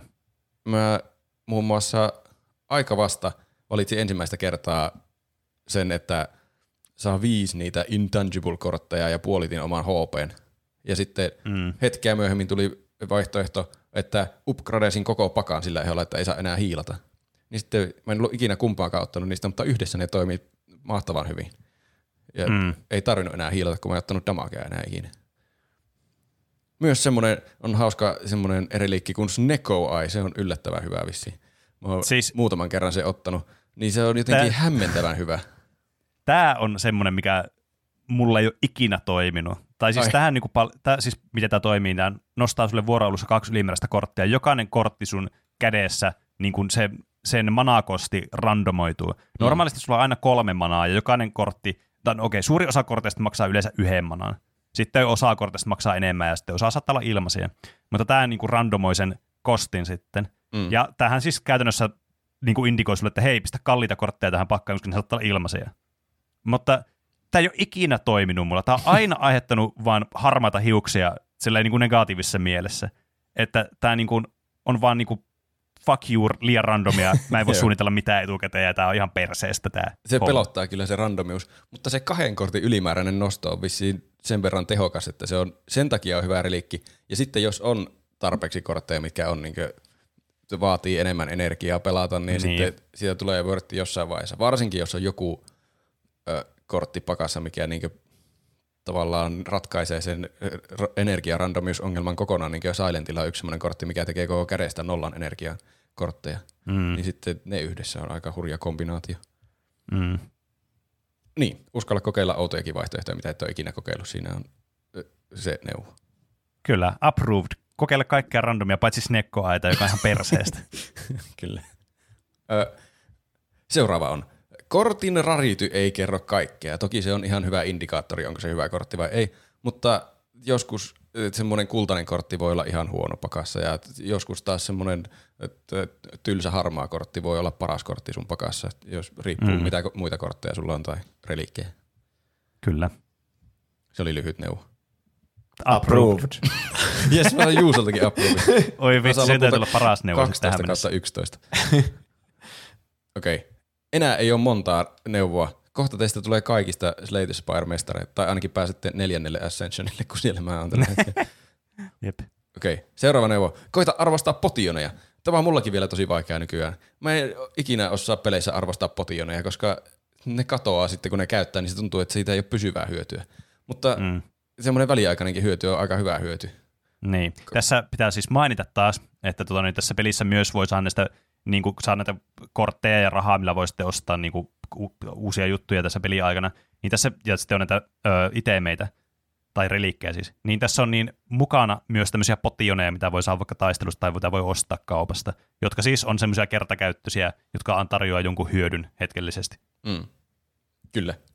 Niin niitä kannattaa oikeasti käyttää ja välillä hamstratakin. Joku potion voi, jos sulla on joku vihollinen, jolle sun pakka ei pärjää, niin joku potion yksistään voi muuttaa tilanteen sillä tavalla, että sä pärjät niin. viholliselle. Kyllä, ja koska tässä on rajallinen määrä, kuinka monta potionia sulla voi olla kerralla, se on normaalisti kolme, niin ja sitten jos sä saat uuden potion, niin sä et voi ottaa sitä, koska sulle tilaa, niin mm. niin se myös kannustaa siihen, että niitä kannattaa käyttää mieluummin kuin olla käyttämättä. Niin kannattaa. Siinä on, se mun käsittääkseni kasvaa koko ajan se todennäköisyys, että saako sä potionin sitä mukaan, kun sä et ole saanut niitä. Että jos sä et ole pitkään aikaa saanut potionia ja revardia, niin kannattaa käyttää potioneita pois, jos ei ole tilaa enää potion paikassa – niin sä todennäköisesti saat kohta potionin rewardin. Mm. Uh, Okei, okay. se oli potion neuvo. Approved. Uh, seuraava neuvo. HP on resurssi. Uh, ei tarvi olla full HP koko ajan, kun pelaa tätä läpi. Se oli mulla monesti, mm. kun mä tykkään olla peleissä full HP, että voi tapahtua mitä niin. vaan, mitä nyt voi tapahtua, ja mulla on vastaus siihen HP-muodossa. Kyllä. Mutta HPtä pitää olla vaan sen verran, että sä selviät sen actin bossin läpi ja sitten seuraavassa actissa on taas enemmän HP. Mm, kyllä, tämä on siis tämmöinen niin kuin yksi perus semmoisista neuvoista kaikille niin kuin uusille korttipelaajille ylipäätänsä. Esimerkiksi niin kuin Magicissa, niin se huomaa heti, kuka on uusi pelaaja ja kuka ei, siitä, että uudet pelaajat arvostaa niiden HPtä huomattavasti enemmän kuin niiden pitäisi, mm. koska se todellakin on resurssi. Niin se toisaalta niin kuin, tämä oli semmoinen niin kuin, aika niin kuin itsestäänselvä, kun on pelannut korttipelejä niin, kyllä. aikaisemmin. Mutta siis joo, tämä ei ole itsestäänselvää uusille pelaajille, koska se tuntuu siltä, että sun täytyy, niin kuin, varsinkin tässä pelissä, kun sä et pääse hiilaamaan kovin helposti, ja hiilaaminen korteissa on tosi kallista yleensä niin kuin efektinä, mm. niin se tuntuu semmoiselta, että mun pitää vaalia tätä, että kun tämä, tätä on niin harvassa tätä hiilaamista, mutta todellisuus on se, että niin kauan kuin sulla on HP, onko sulla 99 HP tai 100 000 HP vai 1 HP, niin sillä ei ole mitään merkitystä. Niin kauan kuin se on yli 0 HP, niin sillä on merkitystä. Niin. Kunhan sä pääset siihen pisteeseen, mihin sun tulee päästä sillä HP-määrällä, niin se on tärkeä. Niin, siis toki, toki tuossa nyt tuossa esimerkiksi mainit, että jos sä voitat yhdellä HPlla tai miljoonalla HPlla, niin, niin, se on niin. ihan sama kummalla sä voitat. Kyllä. Ja se on myös, kun siitä yleensä pitää, siinä pitää tehdä jonkinlainen valinta, kun hiilaa. Joskus tietenkin saa hiilata ihan ilmaiseksi, koska se sattuu hyvä tuuri, mutta pääsääntöisesti sä joudut valitsemaan, että hiilaako sä tai vaikka upgradeat jotakin korttia. Niin onhan siitä selkeästi suurempaa hyötyä upgradeata joku kortti pysyvästi, kun hiilata, jos sä pärjäät mm. sillä HPlla loppuun asti muutenkin. Kyllä. Mutta tästä mainitteko, että pitää myös osata tietää, että milloin sä tarvit enemmän sitä hiiliä kuin sitä kortin niin, parannusta. Kyllä. Koska sä kuolet siinä runissa, niin sillä kortin parannuksella ei ole mitään merkitystä sitten siinä vaiheessa enää. Mm. Niinpä. Okei. Okay. Siinä oli HP. Hyvä neuvo. HP-neuvo, yes. Tärkeä, todella tärkeä neuvo, approved. Enää kaksi neuvoa. Sen jälkeen te voitte pelata Slate Spirea Ascension 4 asti. Yes. Eli tämä liittyykin Ascensioneihin. Älä pelkää Ascensioneita. Mua ainakin pelotti mm. silloin, kun mä olin päässyt eka kertaa läpi tämän Spiren, että no en mä halua tommosia vaikeutuksia. Miksi mä haluaisin vaikeuttaa tätä peliä, kun on nyt justi, mä justi opin pelaamaan tätä ja tämä on hauskaa. Mutta mm ei kannata pelätä niitä, ne tuo hyvää haastetta ja siitä tulee koukuttavampi siitä pelistä, kun tulee lisää haastetta niin. ja jotakin dopamiinia siitä saa, kun saat isommalle levelille niitä sun hahmoja. Niin, kyllä. Jossakin määrin tämä voi myös niinku parantaa näitä runeja. Esimerkiksi vaikka, että sulla tulee enemmän eliittejä vastaan, niin. tai useammin eliittejä vastaan, niin se voi parantaa vaan sitä sun runia, kun sä enemmän itse, tai siis noita reliikkejä sitten niistä, kun sä mm. tapaat niitä bosseja. Ja joskus, tai välibosseja siis. Joskus tuntuu, että tämä runihan loppuu kesken, että mulla on niin mahtava pakka, että mä haluan pelata lisää tällä pakalla. Niin se, jos on vaikeampi, vaikeampi vastustaja, jolla on vaikka enemmän helttiä, niin sitten siinä on enemmän damagea tehtävänä. Mm. Mm, kyllä, saat pelata tätä peliä enemmän. Niin. Okei. Okay. Nyt tulee viimeinen Approved. neuvo. No niin, katsotaan tuleeko täydellinen striikki. Tässä on Eipä kaviaattina oman moraalin rajoissa. Jos teet tyhmän virheen, etkä halua lopettaa runia vielä semmoiseen tyhmään virheeseen, niin paina äkkiä save and quit, niin sä saat aloittaa sen taistelun alusta. Tämä on, Niin.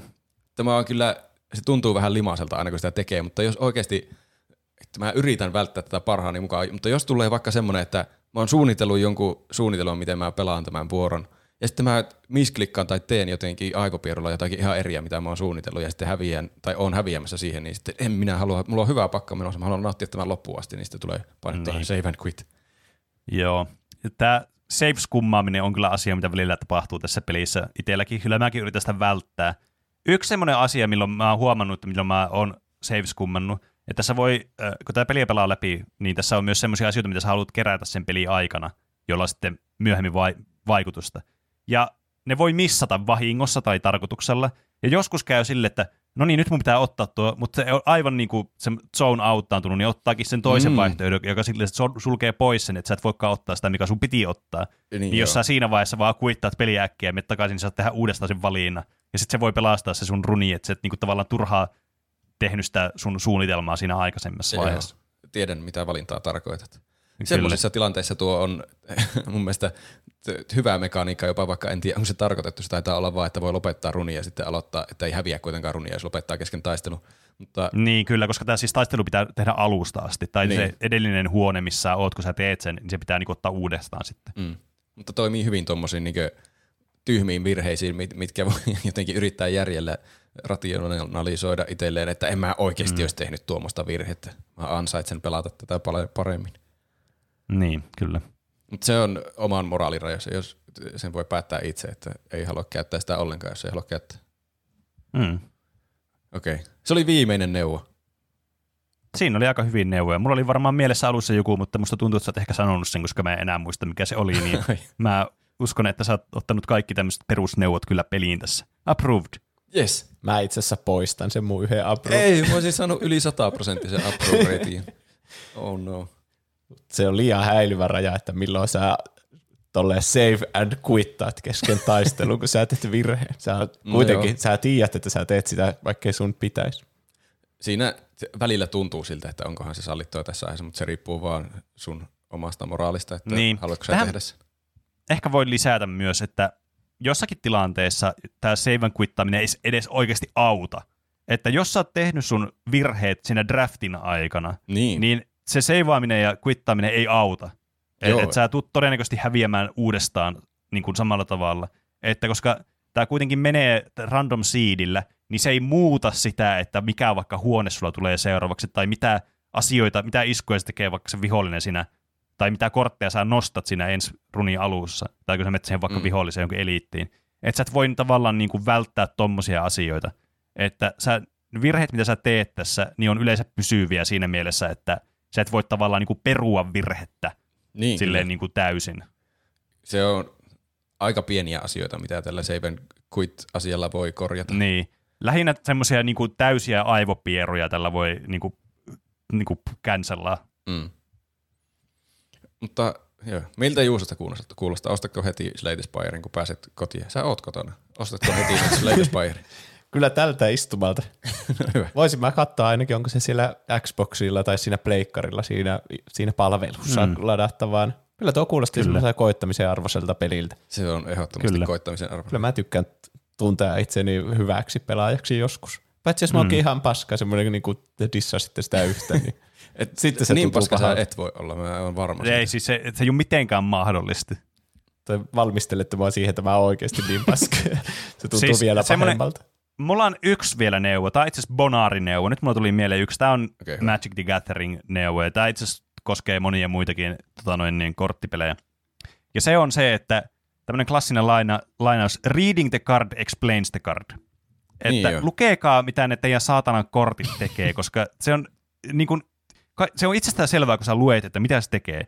Korttipelit yleensä tehdään sillä tavalla, että kaikki on eksplisiittisesti selitetty, että mitä se tekee, ja se ei tee mitään semmoista, mitä se tavallaan kortti ei sulle se kerro. Tämä on ainakin Magicissa totta, mutta aika pitkälti myös tässä pelissä totta. Mm. Että jos sä mietit, että mitä tämä tekee, tämä kortti, mitä mun kannattaa tehdä tässä vuorossa, niin lue kaikki ne sun kortit läpi ja mielellään myös ne statukset, mitä sulla on ja vihollisella on läpi, koska niissä sul- tulee eniten niitä aivopieruja.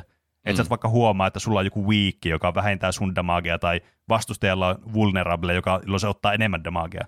E- Että niin kuin, kannattaa lukea niin kuin, aktiivisesti sitä pöytää, että mitä tässä nyt tapahtuu tässä. Koska sulla ei ole mitään aikarajoitusta, niin ottakaa ihan rauhassa tässä, että ei tässä ole mitään kiirettä pelata Kyllä, läpi. se on tärkeää mainita. Mä luulen, että Juuso pärjäisi oikein hyvin tässä pelissä, kun sä oot kuitenkin analyyttinen ihminen.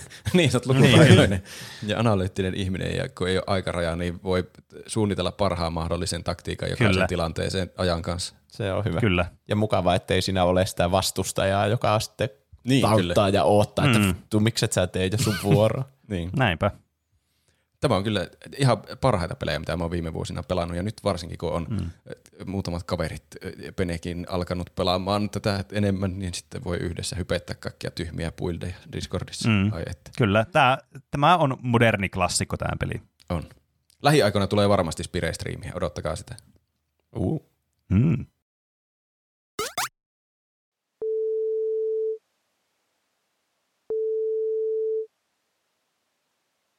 Astral Plusan asiakaspalvelu, miten voin auttaa? Moikka! Mä haluaisin perua tuon mun Astral Plusan, kun epähuomiossa jatkuu vielä ilmaisen kuukauden jälkeen tuo tilaus. Netissä ei enää pystynyt perumaan, niin piti tänne vissiin soittaa. Joo, tämä on meidän yhtiön käytäntö. Ihan oikein teit, kun soitit. Tämä on pikkujuttu. Voisitko antaa sähköpostiosoitteesi? juhani.korhonen at gmail.com. Odotapas hetki. Voisitko luetella sen kirjain kerrallaan? Mitä? Uh, uh, J-U-H-A-N-I piste K-O-R-H-O-N-E-N at G-E-M-A I-L piste C-O-M. Joo, joo, hyvä. Kiitos. Ja sitten voitko kertoa tilausnumerosi? Sen pitäisi löytyä sieltä profiilin asetuksista. Aa, tuota, ootappa hetki. Joo, siellä. 237 427 32 ja 98. Kiitos. Ja kerrotko vielä sen numeron kuutiojuuren? Mitä? Mihin sitä tarvii? Meidän standardikäytäntö ei pitäisi olla kovin vaativa laskutoimitus. No mitä hemmettiä. Oota, mä pistän kaiuttimelle, että saa tuon laskimen käyttöön. Äh. Kaksi, kolme, mikä? No niin. 1334 ja jotakin desimaaleja. Miten mä pyöristän tämän? Ä, Tuo kyllä riittää tarkkuudeksi. Oikein meni. Tilauksesi löytyi. Tässä vielä pari turvakysymystä.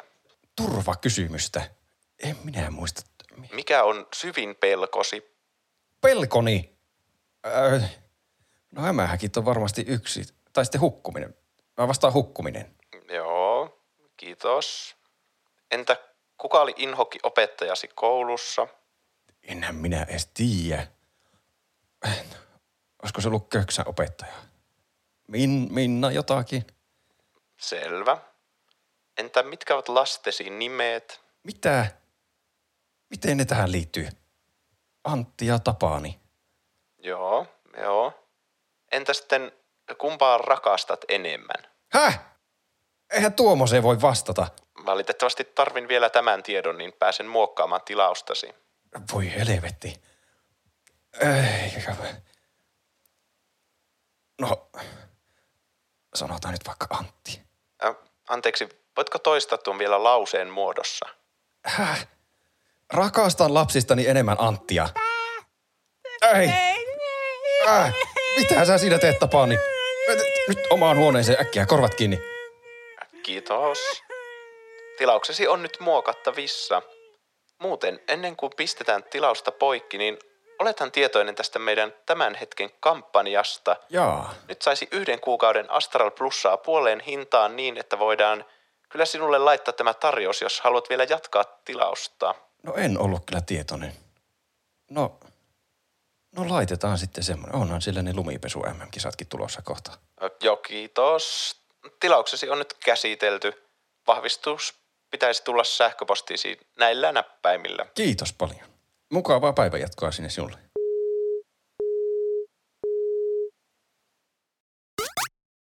Ja tervetuloa takaisin Olemme taas täällä studiossa puhumassa sanoja toisillemme ja teille myös. Äsken puhuttiin roguelike deck builder pelistä, mutta nyt puhutaan kaikista peleistä. Niin. Roguelike, deck builder. Kaikki pelit on nykyään semmoisia yhdistelmiä kyllä monista eri genreistä. Niin, Aika kyllä. on kyllä. Ei ole semmoisia puhtaasti mitään yhtä. Mm. Va- On kai, varmaan kaikilla peleillä on joku semmoinen päägenre, että tämä on niin. tätä genreä. Niin, kai. Niin, kyllä mä sanoisin, että tuossa niinku tuo roguelike on se päägenre ja sitten se subgenre on se deck builder. Hmm. Ehkä. Niin. Jep. Mutta niin, tänään oli tarkoitus puhua ihmisten suosikki- ja inhokkipeligenreistä. Kyllä. Ja oikein niin kuin, mm. nyt kunnolla roustataan kaikkia peligenrejä, mitä vihaa sitten ihan No niin. No, Ja kehutaan ihan maasta taivaasta niitä, mistä tykkää. niin. niin, niinhän internetissä kaikki keskustelut menne. Kyllä. Näin on. Oletteko te miettinyt itse, tämä oli viikon kysymyksenäkin meidän Instagramissa, Twitterissä ja Discordissa, että Mhm. mm. mitkä ovat suosikki- ja inhokkipeligenresi? Mä sanoisin kyllä tällä recency biasilla, mikä meillä nyt on, niin roguelike deck builder on aika varten otettava vaihtoehto suosikkigenreksi. Mm. Mutta se voi johtua siitä, että viimeksi tänä aamuna pelasin sitä Spireä. Mutta en mä tiedä, mä, mä oon tykännyt roguelikeista kyllä nyt tässä aika vastikään enemmän ja enemmän. Pelannut vaan enemmän roguelikeja ja ne on jotenkin erityisen hauskoja. En osaa sanoa, onko se ihan suosikki, mutta yksi suosikeista varmasti. Mm, kyllä, mäkin pohdin tätä kysymystä ja mulla on myös siihen semmoisia omia suosikkiehdokkaita. Mä en osaa oikein valita semmoista aivan suosikkigenreä, mutta mä tiedän ainakin, mikä on mun inhokkigenre, mistä mä en oikein tykkää. Niin, niin se on ainakin niinku selkeä semmoinen valinta mulla. Mulla se oli paljon vaikeampi miettiä inhokkigenreä. Mä en keksi oikein mitään spesifiä semmoista. Niin. Mä en kyllä inhoa silleen mitään genreä, mutta on semmoisia, mitkä mm. tu- tu- työntää niinku poispäin minusta. Niin, Mm. joo, ehkä, ehkä inhoaminen on semmoinen, se on vähän liian voimakas sana. Ehkä semmoinen genre, mitä, mistä mä en nauti tai mikä ei tuo mulle semmoista, t- semmoista dopamiinia, kun mä sitä pelaan. Mm. Niin.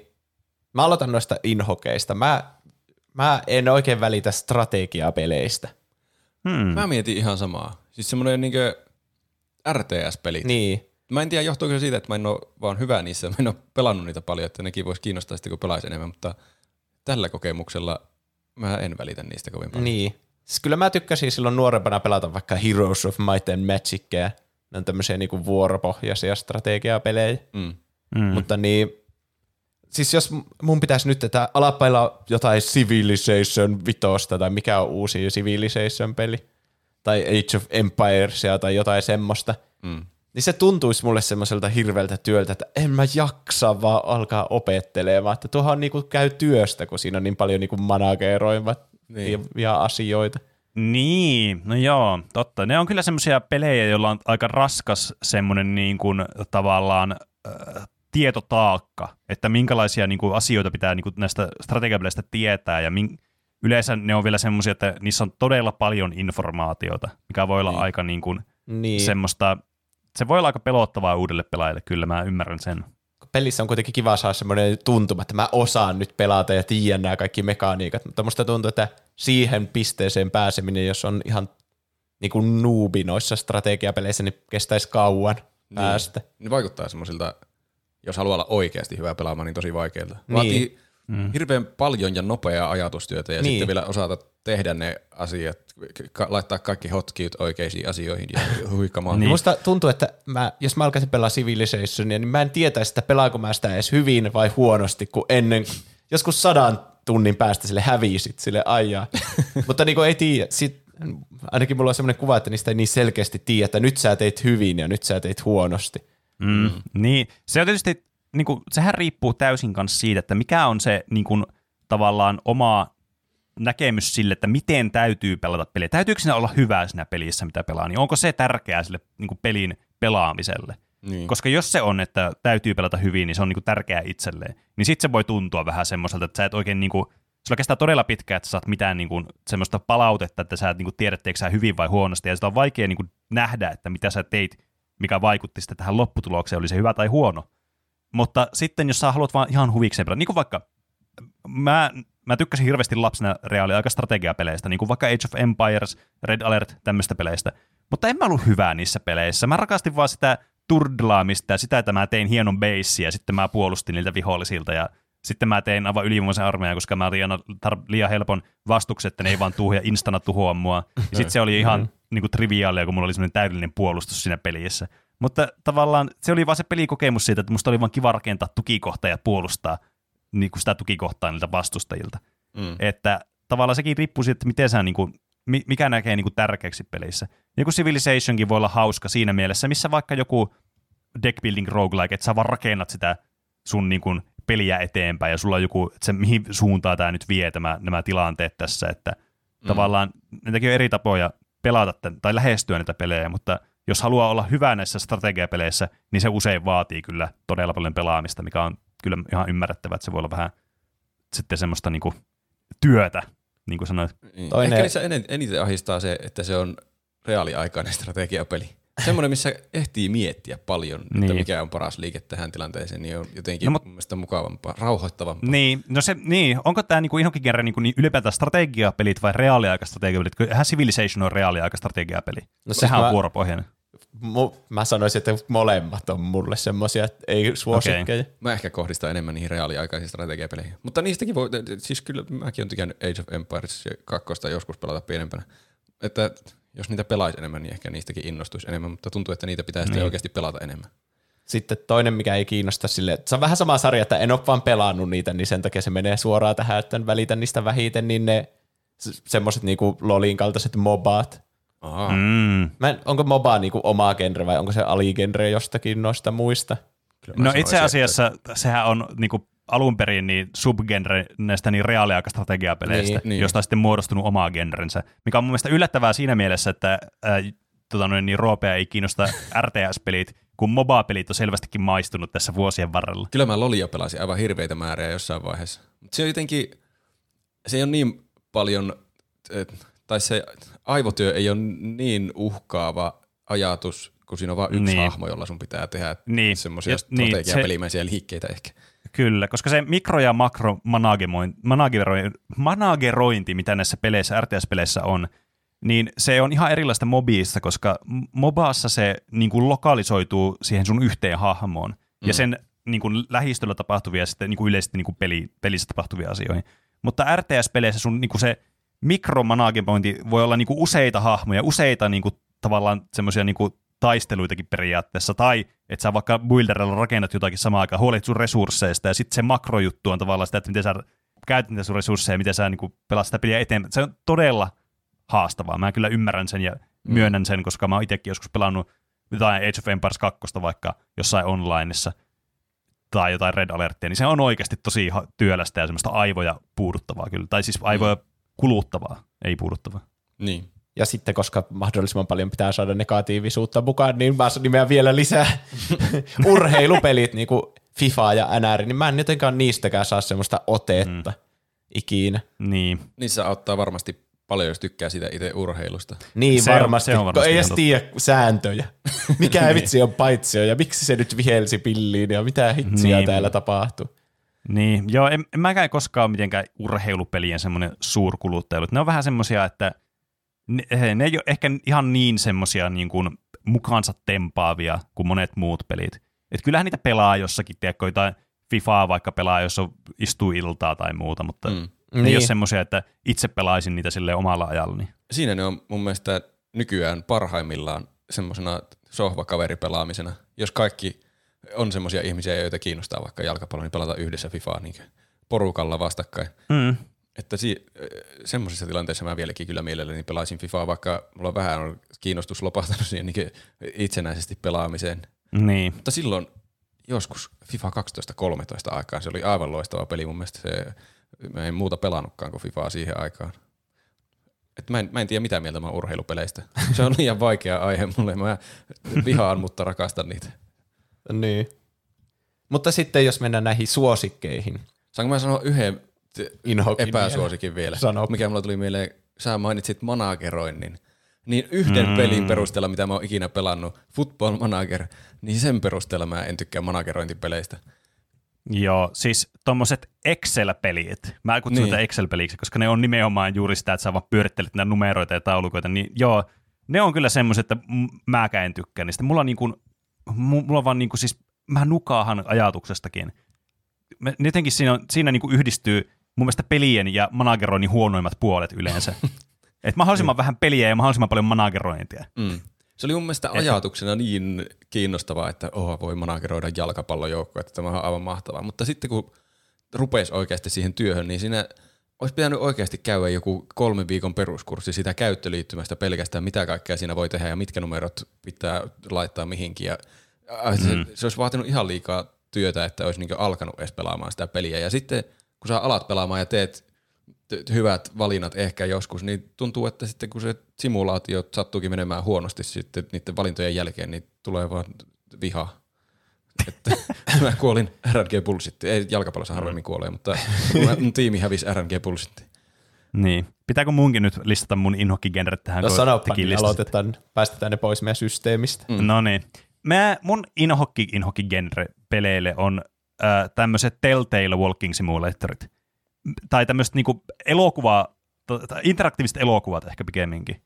Ne on jotenkin semmosia, että ne ei niin kuin, siis yhtään mua silleen niin kuin aktivoi millään tavalla. Että mm. mä niin kuin, siis mä koen, että ne on huonompia versioita elokuvista. Että mä mieluummin katon, jos mä katon elokuvan, mä mieluummin katsoa vaan elokuvia ja nähdä sen tarinan tavallaan silleen, se on. Enkä sille, että jotkut aivan semmoiset quick time eventit päättää, että mikä kohtalo tässä tapahtuu, ja sitten pitää pelata uudestaan läpi tämä, koska mä tein jonkun väärän quick time eventin jossakin kohtaa. Ja, siis, mm. ja monesti mm. nämä tarinatkin on sitten semmosia, että mitä mä oon ainakin nähnyt. Ne on monesti aika iso osa, ei nyt kaikki tietenkään, mutta ne on semmoisia niin kauhupohjaisia, vaikka äh, en mä muista näiden nimi, pelien nimiä. Until koska mä Dawn sanon- vaikka. No, no Until Dawn esimerkiksi. Erika. Niin, ne just. on jotenkin semmoisia, että eh, ah, nämä on aivan siis, nämä on vähän surkeasti kirjoitettujakin vielä, joka voi olla tietysti ihan huvittavaa kanssa, että jos se on semmoisia ihan naurettavia.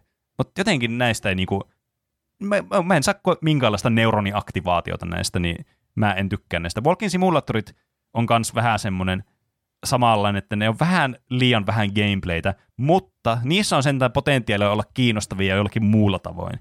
Esimerkiksi Joku vaikka... Stanley Parable on mun Niin. Walking Simulator mun mielestä. Kyllä, Mm. esimerkiksi. Mä sanoisin, että The Witnesskin on periaatteessa walking simulator, mutta se on kyllä todella paljon putslepeliä. Mutta joka tapauksessa tavallaan, että siinä on jotain muutakin siinä pelissä, semmoista, mikä se, niinku, tuo sitä kiinnostusta ja sitä aktivaatiota, kuin vain se, että sä kävelet. Toki se ei ole ehkä mitenkään klassinen, en mä tiedä, voiko sitä kuvailla walking simulatoriksi, mutta sitä The Witnessia, mutta just vaikka Stanley Parable esimerkiksi on niinku yksi esimerkki tämmöisestä, mikä on tosi mm. kiinnostavaa sitten. Kyllä Niin. mä ymmärrän tuon quick time eventti pelipointin. On se mukavampi, tuntuu, että on mukavampi katsoa elokuvaa sillä, että ei ole ohjain koko ajan kädessä ja odottaa milloin pitää painaa nappulaa, että katsoo vaan elokuvaa elokuvan. Niin. En, ehkä jossain on joku aivan mahtava että tuon tyyppinen elokuvapeli, mutta ei ole tullut vielä vastaan. Niin. Mm. Ne Telltale-pelit on vähän niinku, nehän on niinku genreltään niitä seikkailupelejä, ihan mitä oli jotain point and clickkejä, mutta ne on vähän niinku Niin. niin. edistyksellisempiä, että samanlaisia asioita sä teet, kaivat jotain laatikoita ja haa, löysin tältä avaimen ja mihin tämä käy tämä avain, tai sitten Niin. meet jonkun ihmisen luo sille, hei, mä löysin tämmöisen avaimen. Vähän niin kuin Strayssa mm. pystyy tehdä vaikka. Niin. Mutta sitten niin onhan näissä niin kuin Until Dawnissa just niitä quick time eventtejä ja sun muita lisätty siihen, että, Niin. Mm. Että joo, en mäkään ole niiden suuri fani, koska jos sä katsot katsiin, niin sä laitat ohjaimen vaan johonkin, etkä käytä niin kuin siinä sitä sun Niin. niin. sellaista reaktiokykyä. Mutta mennäänkö suosikkeihin? Mennään vaan. Mennään Mä oon suosikkeihin. aika basic bits kyllä, että niinku, monet suosikkipeleistä on tämmöisiä niinku, tämä yleisin nykyajan genre, tämmöinen niinku toiminta, seikkailu. Mm. Mm. Niin, action adventure, niin kuin se Niin. the genre. niin. Eli tosi monet niinku, jotkut Last of Usit ja Uncharted on niinku ihan parasta shittiä. Batman Arkham-pelit, Mm. niin, niin siellä, siellä genressä ne löytyy ne kaikki semmoisia kolmannen persoonan, justi näitä perus. Mutta monista, mm. niinku, monista yksittäisistä genreistä löytyy myös semmoisia, että tämä on ihan niinku mun suosikkipeli. En niinku välitä tästä genrestä sille, että pelaisin yleisesti vaikka jotain pulmapelejä, mutta vaikka Portal mm. ja Portal 2 on ihan mm. niinku ehdottomia suosikkeja. Mullakin tuli, Niin. niin. että tykkäänkö mä putslepeleistä jotenkin hirveän paljon. Koska tuntuu, onko mä pelannut vaan hyviä putslepelejä? Koska Niin. niin. Portalit oli mahtavia. Lasketaanko Insidekin putslepeliksi, ainakin osittain? Insides on varmaan Ainakin joku tasohyppely. On se varmaan niin, tasohyppely. Semmoisia putslomaisia Niin, kyllä. kohtia kyllä ainakin. Niin. Tai sitten en välitä vaikka shootereista sille erityisesti, että mä pelaisin jotain Doomia ja Call of Dutya ja semmosia onlineissa koko ajan, vaan, mutta sitten joku Bioshock niin on taas ihan semmoinen ehdoton suosikki. Mm. Hmm. Mutta tuo toimintaseikkailu on semmoinen, että ne iskee mulle tosi paljon, vaikka se onkin basic bitchiä. Ja sitten mm. toimintaroolipelit, niin kuin Kingdom Heartsit mm. ja uudet Final Fantasyt, niin Mm. tykkään toiminnallista peleistä yleensä se kolmannen persoonan Tää, kuva pitääkö olla niinku, toiminnallinen roolipeli, pitääkö olla nimenomaan niinku, japanilainen toiminnallinen roolipeli? Ei tarvi olla japanilainen. Että... Mä en tiedä, miksi tuota, roolipeleissä erotellaan japanilaiset ja länsimaiset keskenään niin kuin eri genreksi. Niin. Niin. On jotenkin tosi erilaisia sitten. No ei Niin, niin, mun musta- mielestä. Musta tuntuu, että se on ehkä semmoinen reliikki, koska mä en ehkä nykypeleistä niin paljon enää hahmota sitä eroa. Ehkä mä niinku, jos, mulla, jos joku sanoo mulle, että se tykkää JRPGistä, niin mulla tulee automaattisesti mieleen, siis teettekö semmoiset vuoropohjaiset ää, tämmöiset RPG-pelit, Niin, niin kuin totta. vanhat Final Fantasyt ja ehkä mm. Pokemon jossakin määrin, tiedätkö, että taistelu on semmoista vuoropohjasta. Tai, tai sitten joku tactical RPG, mutta nekin on sitten omaa genre, taktiset RPGt. Mm. Niin kuin joku Final Fantasy Tactics tai tämmöiset, jotkut Fire Emblemit. Että en mä sit, nekään ei oikein JRPGistä tavallaan niin kuin se, mikä mulla tulee ekana mieleen, mutta just ehkä tuo vuoropohjaisuus on se, joku Octopath Traveler on mun mielestä eniten niin kuin semmoinen JRPG-peli, ehkä niin kuin semmoista, mitä on tullut viime aikoina, mitä on tullut pelattua. Et ehkä se on jotenkin vaan tuonne jäänyt, tuommoinen jäänne sitten noista, että siellä tuli paljon tuommoisia vuoropohjaisia roolipelejä sitten Niin. aikanaan. Jep. Mm. Mutta joo, kyllä mä enemmän sitä niin kuin toiminnallista roolipeleistä tykkään enemmän kuin vuoropohjasta kuitenkin. Että mä en mm. Ole mennyt pelaamaan hirveitä klassikoita, jotain vanhoja Final Fantasya vaikka. Mm. Niin. Että mä tykkäsin Seiska, mä en tiedä, lasketaanko joku Final Fantasy 7 mitenkään vuoropohjaiseksi, kun siinä koko ajan ne iskut lataa sille. Siinä on semmoinen active time paddle-systeemi, niin Niin. Mm. sekä ei ole ehkä semmoinen vuoropohjainen välttämättä. Ja sitten yksi lempigenreistä on myös tämmöiset Strand-genren pelit. Eli kuten Death Stranding. Niin. Kyllä. Tämä tunnettu Strand-tyypin peligenre on, se on kyllä valloittanut maailman. On, tässä. se on tämä Hideo Kojiman keksimä termi, nämä Strand-pelit. Aivan. Ö, suosikkigenrejä. Mun on pakko jotenkin saada Rocket League johonkin genreen, mutta mä en oikein tiedä mikä se on. Urheilupeli. Onko se, onko se urheilupeli? Mä en Miten tiedä. olisi kilpailuhenkiset online-pelit? Siis semmonen, ehkä mä sanoisin, että joku semmonen hyvä ja reilu e-urheilupeli.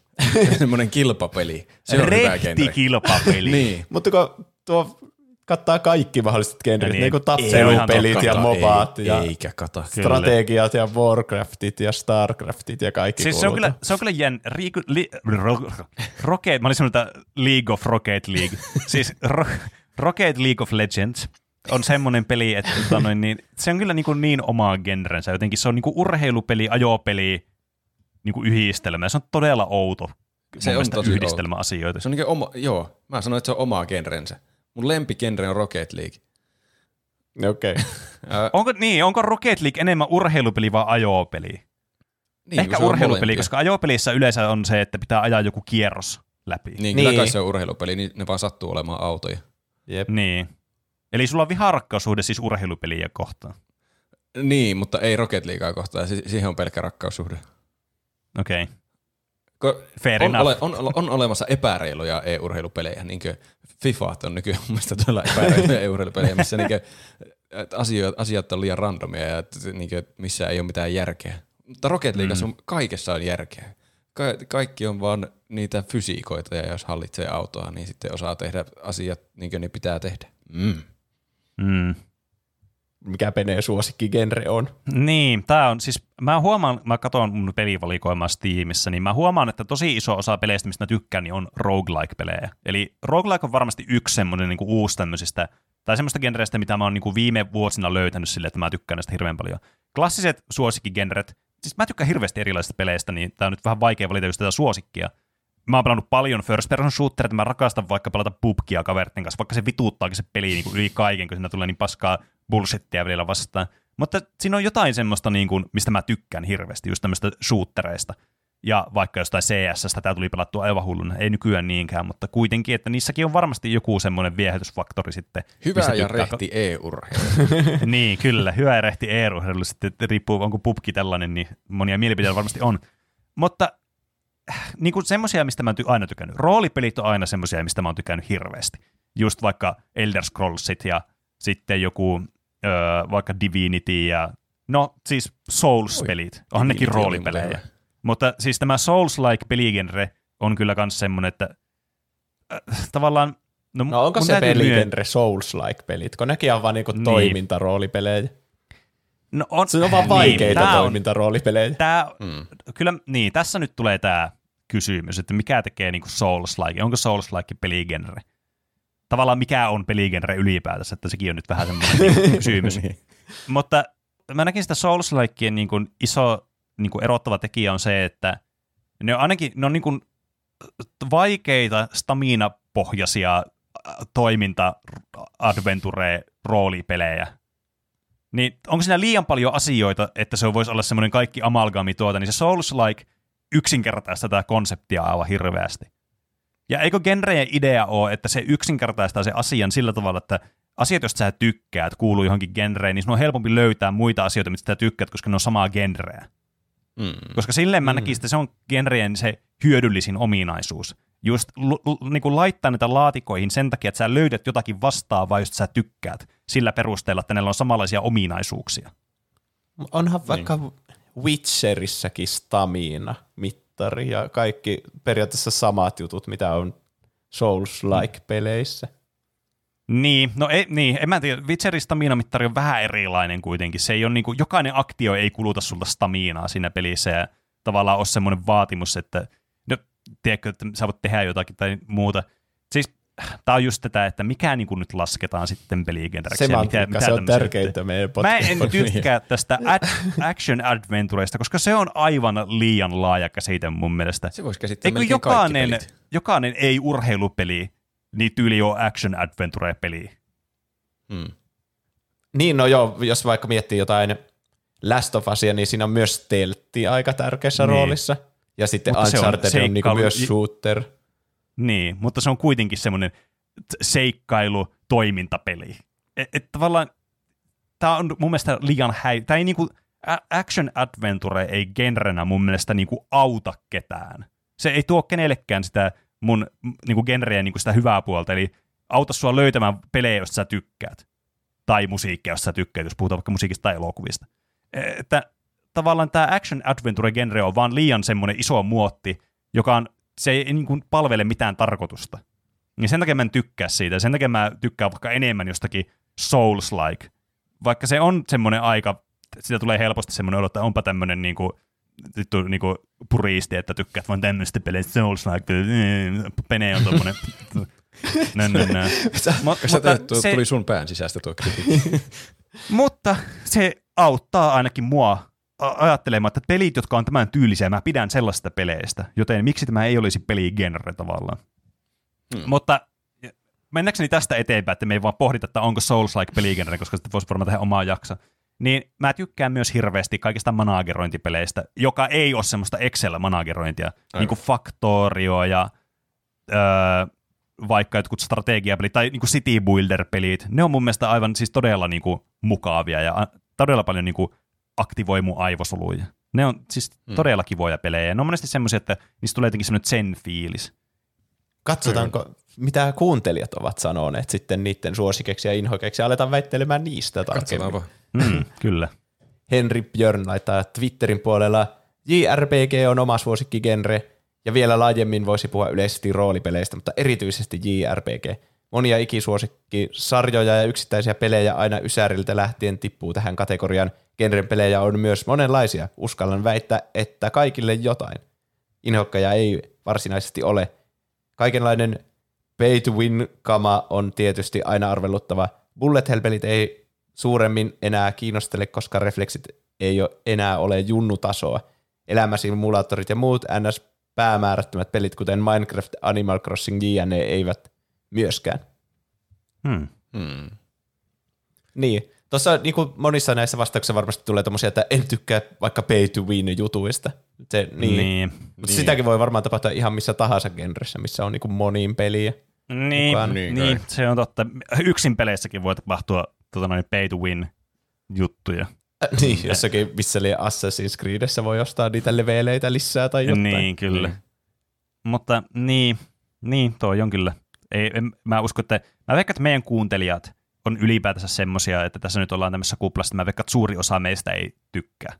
Meistä juontajista ja kuuntelijoista ei tykkää niin tämmöistä mikromaksuista, jotka vaikuttaa siihen pelin laatuun, eikä vaan johonkin kosmeettisiin asioihin tai muuhun. Niin voisi kuvitella. Sitten- Aina, jos me ei olla saatu aivopestyä kuuntelijoita tähän mennessä vielä siihen mielipiteeseen, niin ehkä tämän jakson jälkeen. Ai niin. Siirrytään Instagramin puolelle, kun Styrre laittaa suosikki on ehkä RPG. Niissä näkee ehdistyksen hyvin ja dopamiinit taattu. Näissä myös tarinat hyviä. Inhokki on kauhu. En tykkää yhtään säikyttelystä tai siitä, että pitää pelata silmät kiinni puolipeliä. Tuo kauhu on kyllä jännä Mm. haku siinä mielessä, että mä en tiedä mitä mieltä mä oon sitä.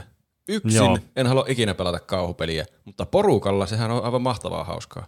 Siis tää Niin, on kyllä jep. totta. Mulla on kans semmoinen viharakkaussuhde kauhupelejä kohtaan, koska siis mä rakastan kauhupelien sitä estetiikkaa ja semmoista niin kuin, tiedätkö, sitä tunnelmaa, mitä ne voi tuoda.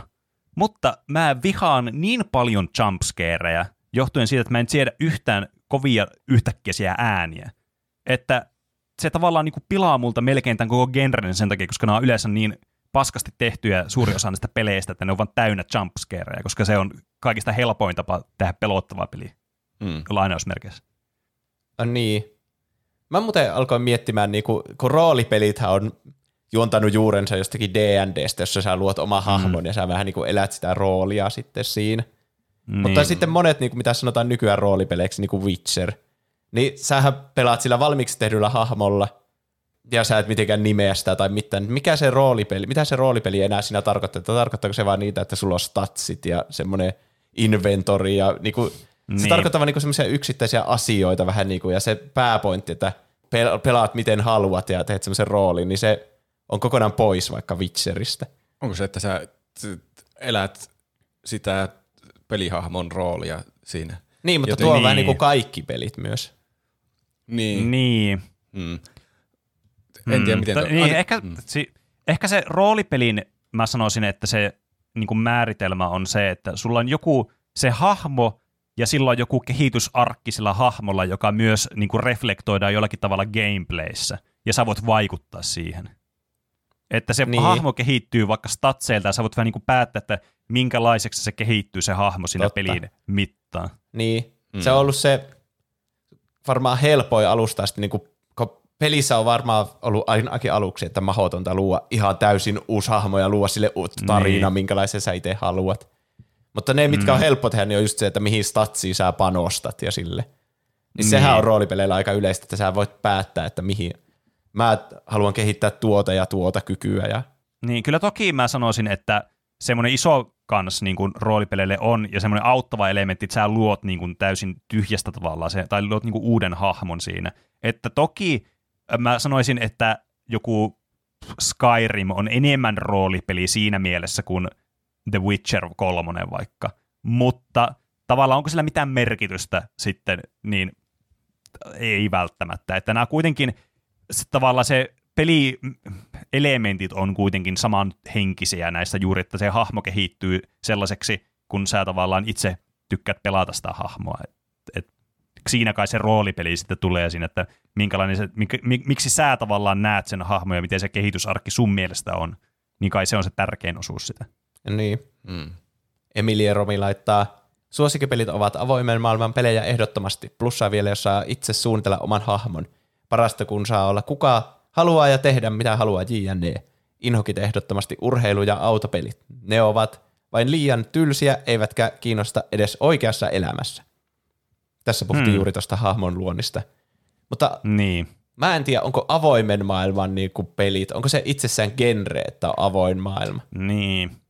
Koska Vaikea niitäkin on sanoa. just noita Skyrimeitä sun muita, jotka on niinku roolipelejä, jotka sijoittuu avoimeen maailmaan. Ja sitten on niinku ne Batman-pelit. Mm. Niin kyllä mä sanoisin, että kaikki Batman Arkham Trilogia on niinku samaa genreä, mutta osa niistä on avoimen maailman pelejä ja osa on semmoisia niinku ahtaamman Niin. paikan pelejä. Tämä genresemantiikka Se on, on on aivan mahdotonta. Niin. Tullaanko tässä lopulta mihinkään konsensukseen? Me tullaan jotenkin lopputulokseen, että genrejä ei ole oikeasti olemassa ja kaikki tämä keskustelu on turhaa. Se on varmaan tämä lopullinen päämäärä tässä. Niin, siis kyllä. Tämä on niin kuin, tämä on kyllä siis kieltämättä ongelma just, että miten paljon painoarvoa tavallaan antaa sille genren olemassaololle ja sille, että mitä se tarkoittaa, se genre. Että kyllä mä niin näen sen, sen, mä näen sen argumentin tuossa, että avoimen maailman pelit, onko se genre? Ei välttämättä. Okei, okay, mä ymmärrän sen. Mutta mä toisaalta myös näen sen, että joku mielestä se tykkää peleistä, missä on avoin maailma, koska ne on se, tavallaan se kiinnostava eh, semmoinen niin visuaalinen tai narratiivinen puoli siinä pelissä, mikä kiinnostaa. Juuri, että sä voit tutkia sitä ympäristöä vapaasti siellä. Niin, kyllähän Et kaikilla- Onhan sekin vähän niin kuin genre siinä mielessä sitten. Niin. Niin. Meillä on ollut avoimen maailman peleistä omakin aihe. Ja kyllähän siinä niinku tuli selväksi, että niillä on ne yhteiset piirteet, mitkä kuuluu kaikkiin avoimen maailman peleihin. Vaikka Niin. ne olisikin vähän niinku eri päägenre, että jotkut voisi olla jotain first person shootereita siellä avoimessa maailmassa ja Niin. mm. jotkut voi olla niitä toiminta seikkailupelejä ja niin edespäin. Niin. Tässäkin vähän niin kuin päästään myös siihen, että, että kun genrethän on myös niin kuin ihan tämmöinen päästä keksitty, me ollaan keksitty tämmöinen hieno konsepti näille, että on genre, no niin, go. Mutta roguelike, mainitsin roguelike, ei värähtänyt niin kuin ilmekkään niitä, joo, genre. Sitten mä mainitsin Souls-likein, niin absolutely lo- lost your shit Juuso vaan siellä, että tavallaan mitä Anna- eroa näillä sitten on? Että roguelike voi olla genre, mutta Souls-like ei. Johtuuko se siitä, että Souls-like on uudempi asia Niin. kuin roguelike? Se ei ole vielä päässyt siihen roguelike-vaiheeseen, jossa sillä on virallinen genre-status. Niin, tulee paitsi onko Souls-likeilla myöhemmin. virallinen genrestatus? Mikä, kuka määrittelee virallisen genrestatuksen? Tämä on vaikea just, että tavallaan määritellä, kun kaikilla on varmasti oma määritelmä sille, että mikä on niiden mielestä genre ja mikä ei ole. Mm. Että ehkä se pointti tässä on se, että, että tässä ei ole mitään pointtia. En, en mä tiedä. En mä tiedä, kun, Kaikki pelit kuuluu moneen genre, genreen tai genreen johonkin alalajeihin tai semmoisia genrejä ei ole Niin. kehitetty, mikä, Mä- mihin se kuuluisi. Ehkä nämä pitää ajatella sellaisena niinku tägeinä vaan. Vähän niin kuin puhuttiin siinä Niin. Netflix-aiheessa, että henkeä salpaa vaan. Niin. Niin. jokaista peliä Niin. vaan kuvaa joku viisi eri tämmöistä tagia, että open world-peli, Niin. niin. Niin. roolipeli, toimintapeli, roguelike. Niin, Niin, silleen, että Ja sitten niitä pitää ajatella jotenkin keskiarvoina, että suurin osa niistä peleistä, joissa on lukenut open world, niin mä en ole pitänyt niistä. Eli se on inhokigenreni. niin, jep. Mm.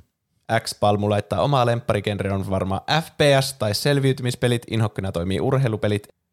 Ehkä en ole pelannut niitä vain tarpeeksi. Niin tämäkin Mm. on totta, että varmasti tykkäisi monista peleistä, jos niitä pelaisi, mutta kyllä sekin kertoo jostakin, jos ei kiinnosta edes Hmm. koittaa Niin. jotain, niin, mistä... Mulla oli, itse asiassa tuli mieleen tähän näin, niin tästä, kyllä se on varmasti totta, että pelien, peligenreen, tai niin kuin yleensä jonkun asian kokeminen auttaa ymmärtämään sitä asiaa paremmin, ja siitä todennäköisesti tykkää silloin enemmän. Onhan se totta. Mutta tässä on varmasti myös jonkinlainen, jos ei, jos ei kausaatio, niin ainakin korrelaatio. Että tota noin, niin, jos pelaa paljon pelejä, niin todennäköisesti ehkä urheilupelit ei tarjoa tarpeeksi semmoista niin kuin, äh, tavallaan peli, erilaista pelikokemusta, mitä muut pelit voi tarjota, että ne ei tunnu niin semmoisilta mielekkäiltä peleiltä siinä mielessä, että ne on kuitenkin tavallaan emulaatio tai simulaatio sitä urheilusta, urheilulajista sitten enemmänkin, kuin että ne olisi niin kuin varsinaisia semmoisia pelejä, jotka tuo sulle semmoisia kokemuksia, mitä normaalisti ei tavallaan voi kokea muuta kuin tämän videopeli tavallaan genren sisällä, tai videopelien siis si- sisällä. Y- Mm. Ymmärrättekö, mitä mä ajan takaa? Aluksi ymmärsin, sitten mulla keskittyminen vähän herpaantui. Mutta niin, ehkä onko urheilupelit sitten kuitenkin luontaisesti jotenkin kasuaalimpia kokemuksia? Vaikea sanoa. Niin. Onko olemassa niitä voi kokea, niitä voi kokea oikeassa elämässäkin, niitä urheilupelejä, mutta voiko sä kokea vaikka. Bioshockia oikeassa, tai Souls-likea oikeassa elämässä? niin. niin. Mä sanoisin, että normaali arjesta selviytyminenkin on Souls-like. Pitää No hallita stamina-mittaria ja kaikkea koko ajan. Pysyy hengissä. niin. Ehkä urheilupeleistä tehdään tarkoituksella myös jotenkin kasuaalimpia. Ne on huomannut, että niiden et kohdeyleisö haluaa kasuaalimpaa pelaamista.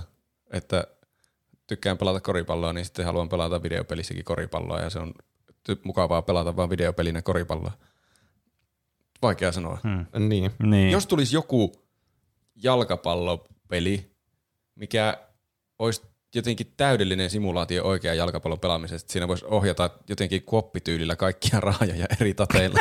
ja sitten mit- mitään ei jätettäisi sattua varaa, vaan sä voisit oikeasti pelata jalkapalloa, jotenkin simuloida itsesi pelaamassa jalkapalloa kentällä. Se olisi ma- mahtava. Mä haluan semmoisen pelin.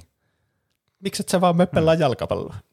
Ky- ky- Kyllä mä nykyään taas pelaankin jalkapalloa, kun paikat on taas hyvässä kunnossa. Sitten kun ne taas menee hajalle, niin sitten mä haluan semmoisen kuoppijalkapallon. Ah, niin.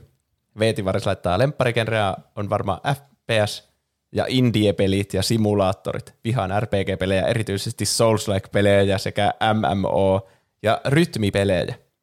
Hmm. Indie-pelit ei ole kyllä varmastikaan genre, mutta sekin on varmaan no se- tagi, niin, että tämä on niin. indie-peli. Joo, Mm, kyllä. Se on kyllä. tä- se, sen mä voisin sanoa, että se on varmasti ei-genre. Niin. Koska se indie-peli kuvastaa vaan sitä, että sen pelin on tehnyt pieni pelistudio tai yksittäinen, yksittäiset henkilöt. Mm. Niin. Rytmipelit on kyllä hauskoja. Kyllä, Tai- niin, niin, niitäkään ei, mulla ei tullut sinne mieleen ennen tätä vastauksen lukemista. Ei mullakaan. Mm. No ei- kyllä, mä kyllä siis Niin mulla todella paljon kumpaankaan ääripäähän, mutta en todellakaan inhoa rytmipelejä, ne on mukavaa tekemistä. Niin kyllä, niitä on jotenkin helppo pelata silleen kasuaalisti. Se, siinä on se hienous, että niitä on helppo pelata kasuaalisti, mutta niissä voi olla erittäin hyvää, jos pistää aikaa ja efforttia. Mm. Et siinä, on niinku, siinä on hyvin niinku suunniteltu tämä kokemus niinku kaikille tavallaan. Koivisto Oliver laittaa, suosikgen- suosikkigenre on pelit, joissa hiippailuelementti eli mahdollisuus joko omalla ovelluudella hiipiä huomaamatta kenttää läpi tai sitten mennä aseet laulaen, kun tämä ei onnistukaan. Metal Gear Solid, Last of Us, Hitman, YMS. Urheilupelit ovat oma inhokki, pois lukien Rocket League, No niin. johtuen EA-rahastuksesta ja käytännössä saman pelin julkaista uudelleen vuoden välein täyteen hintaan. EAn tuotoista 29 prosenttia tulee pelkästään FIFAn Ultimate Team myynnistä. Tässä huomaatte, kun urheilupeleistä kaikki tietää just FIFAan ja Niin. NR, jotka on ne N, niin kuin Niin. EAn ne, ja sitten se yhdistetään just tuohon Niin. rahastukseen, niin se varmasti huonontaa tätä koko genren mainetta Sitten näissä. tämä genren Niin. on vaikeaa, koska mullakin tulee automaattisesti urheilupelistä mieleen FIFA, ja sitten mulla on huonoja On. kokemuksia viimeaikaisista FIFOista ihan vaan EAN takia.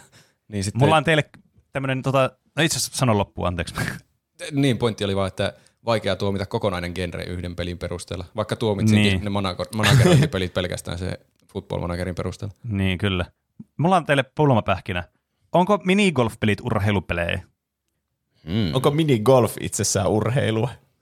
Kyllä mä lukisin Niin. sen enemmän urheilupeliksi kuin miksikään muuksi, vai lukisinko, en kyllä Niin. tiedä. Urheilupelit on kuitenkin aika suurelta osin ainakin niin simuloi jotakin oikeaa urheilua, ja sitten Niin. minigolf-pelejä on aika monenlaisia, jotka ei simuloi millään tavalla oikeaa minigolfia enää. Niin. Mutta toisaalta on myös vaikka jalkapallopelejä, jotka ei muistuta Niin. oikeita jalkapalloa, niin kuin vaikka Mario jalkapallopelit, niissä käytetään jotain aseita Niin. siellä kentällä. Niin no joo, Mutta Jep. silti mä sanoisin, että se päägenre minigolfissakin on se urheilu. on kai se. Shield Bash Gaming laittaa, nykyään suosikkigenreni on JRPG, eli japanilaiset roolipelit, joissa minua kiehtovat niiden hyvät tarinat, mielenkiintoiset hahmot ja monipuoliset pelimekaniikat eri pelisarjojen välillä, esim. vuoropohjaiset action JRPG, taktinen JRPG. En lapsena osannut pelata kyseisen tyylilajin pelejä, mutta onneksi olen aikuisiellä saanut nauttia pelisarjoista kuten Kingdom Hearts, Shin Megami Tensei, Xenoblade Chronicles ja Final Fantasy. Urheilupeleistä en nauti, sillä en seuraa mitään joukkueurheilua ja pelit on nykyään törkeä rahastus, mikro, maksu saatanaa. Toki jos maastohiihdosta tai yleisurheilusta tehtäisiin hyviä pelejä, niin voisin niistä innostuakin. Olisi siistiä tehdä uusia maailmanennätyksiä vaikka Iivo Niskasella. Hmm. Niin. Eli tässä huomata, että ehkä niin kuin ongelma ei ehkä urheilupeleissä ole se, että urheilupelit olisi välttämättä huono genre, vaan se, että ur- tai niin kuin hy- hyviä urheilupelejä vaan yksinkertaisesti ei ole ihan niin paljon, Niin. tai ne ei ole ainakaan niin tunnettuja, että Ne on, ihmiset innostuisi niistä. niitä on harvassa. Mm. Tunnetuimmat sitten pilaa koko genren kaikilta käyttäjiltä. Olikohan Niin. se Niin. meidän FIFA-räntti-aihe, että se on tehnyt tämän urheilupelivihan meidän kuuntelijakuntaan. Niin, tai sitten se Niin. kutsui nämä kuuntelijat, jotka var- valmiiksi on vihaa Niin, niitä ehkä. urheilupelejä, niin kutsui vaan ne tänne meidän kuuntelijoiksi Mm. Niin. vastaajaksi. Onko teidän mielestä partypelit genre? Mm. Voi kai se olla. Niin kuin Miksi, miten me ollaan niin. genre määritelty tähänkin asti, niin se voi olla mitä vaan. Niin, Niin. niin. Niin, voi olla genre. No niin, että joku Crash Bash tai Mario Party tai joku Jackbox, Niin. niin. niitä ei oikein voi laittaa mihinkään muuhunkaan Niin. niin. genreen, kun niissä tehdään niin paljon eri asioita. Mm. Niin, tai joku Overcooked, tai Niin. joku se, mikä se oli se Switchillä, semmoinen Snap, missä Clips. juttuja. Se, Niin, niin, se on vähän niin kuin pulmapeli kyllä. No se on totta kyllä, mutta siinä on aika paljon semmoisia partypeli-elementtejä Mikä on mukaan. Human Fall Flat? On sekin vähän pulmapeli. No niin. Se on se varmasti pulmapeli, kun siinä oli kaikkea, että yhdistä näitä johtoja tähän ja Niin. niin. teet tätä ja toinen hahmo tekee tuota. Mutta on se myös partypeli, sanoisin. Se on jotenkin liian hulvaton, Mm. että se ei olisi partypeli. Duck Game, siinäkin on myös semmoinen niinku kaksiulotteinen hy- tasohyppely, räiskintä, partypeli. Miljoona eri genrejä. Onko se Duck Game? Onko se ankkapeli? Ankka, duck-like. Lintuaiheiset pelit. Strand Goose Game. peli. Niin. Eelis Arturi laittaa, varmaankin täytynee sanoa, että FPS-pelit, sillä tuo ensimmäinen Bioshock on mun lempipeli. Vaikka en kovin paljon muista FPS-peleistä pidän, niin a man's gotta do what man's gotta do. Toisella sijalla sitten varmaan nuo Tell, de, de, Telltale kautta Quantic Dream Quick Time Event tarinapelit, esim. Detroit Become Human ja Heavy Rain. Eli jotkut Hmm. selvästi tykkää niistä. Ellei tämä Joo, siis- sitten siis, tarkoittanut, kyllä. että toinen näistä on se inhokki ja toinen suosikki, mutta Niin. mä ainakin ymmärsin, että nämä on niitä suosikkeja. Niin. Kyllä mä, kyllä mä ymmärrän näiden suosion. Mä, se on niinku ihan, siis kyllähän niissä on se niinku viehätysfaktori varmasti juuri, että voi vaikuttaa itse siihen tarinaan ja saa tavallaan kokea semmoisen tarinakokonaisuuden, joka on vähän niinku räätälöity siihen, että se peli on niinku toissijainen siinä. Mutta jos mä pelaan peliä, niin mä en halua, että se peli on toissijainen. Mm. Mä haluan, että se peli on ensisijainen ja sitten siinä tulee toissijaisena jotain muuta asioita, mistä mä tykkään, niin kuin vaikka tarina tai jotain. Mm. Sitten siirrytään tänne Discordin puolelle. Näitä kommentteja on siis aika paljon, niin me ei nyt ehditä kaikkea valitettavasti lukea, vaikka mm. oli tarkoituksena, että koko aihe luetaan näitä, mutta siltikin. Mm. Me ollaan liian suosittuja. Meidän pitää Niin, tehdä huonompia jaksoja välillä. Niin vissi. Dyrenair laittaa Discordin puolella. Suosikki on varmasti roolipelit. Mitä syvemmälle pääsee sinne hahmoon ja saa tehtyä oman näköisen hahmon, niin sen parempi. Sitten joko yksin peli on tehty niin, että pääset imma- ilmaisemaan vahvasti sun hahmon mielipiteitä ja vaikuttamaan maailmaan niin, et, tai sitten monin peli on niin, että erilaisia taitoja tarvitaan ja saat olla osa toimivaa kokoonpanoa. Inhokki osuu jonnekin simulaattori lento ajopelien akselille. Aika vähän kiinnostaa ajaa puhtaasti kilpaa ja vielä niin, että sen pitäisi jotenkin näyttää ihan aidolta ja käyttäytyä aidosti. Mulla on ajokortti sitä varten. Lentopeleissä harvemmin lennetään kilpaa, simulaatio ei taaskaan kiinnosta ja taistelu 3D-tilassa tarkoittaa sitä, että kikkailet koneesi pyörähtämään vihollista, notkeammin niin, että osuu tähtäimeen ja ammut sen. Hip hei ja hoho ja lentolupakirjaa ei oo.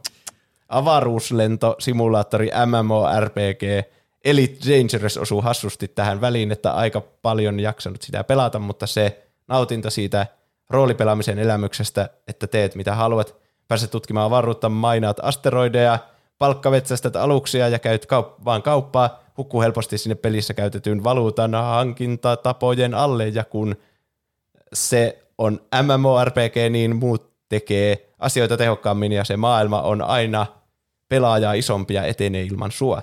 Rocket League taas poikkeaa ajo- ja urheilupelien tyypillistä mallista. Aivan mahtavaan hauskaa. Mutta aitoon kisatunnelmaan tähtävät urheilupelit, kuten jalkapallo kautta jääkiekko, on tylsää. Minigolf toimii urheilupeleissä varmaan parhaiten. Si- tuli siinä tuli tämä, minigolf.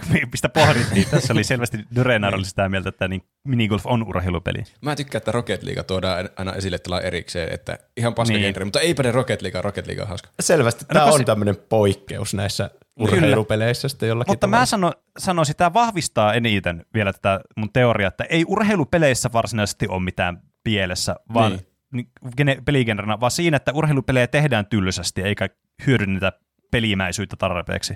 Niin, Ainakin varmaan. niitä tunnetuimpia urheilupelejä. Niin, siis kyllä. Jep. Tuo oli kyllä hyvä haku tuo, tuo, tuo tämmöiset ultrarealistiset ajosimulaatiot. Mä oon niistä ehkä Mm. samaa mieltä, ne ei kiinnosta kovin paljon, että Niin, totta.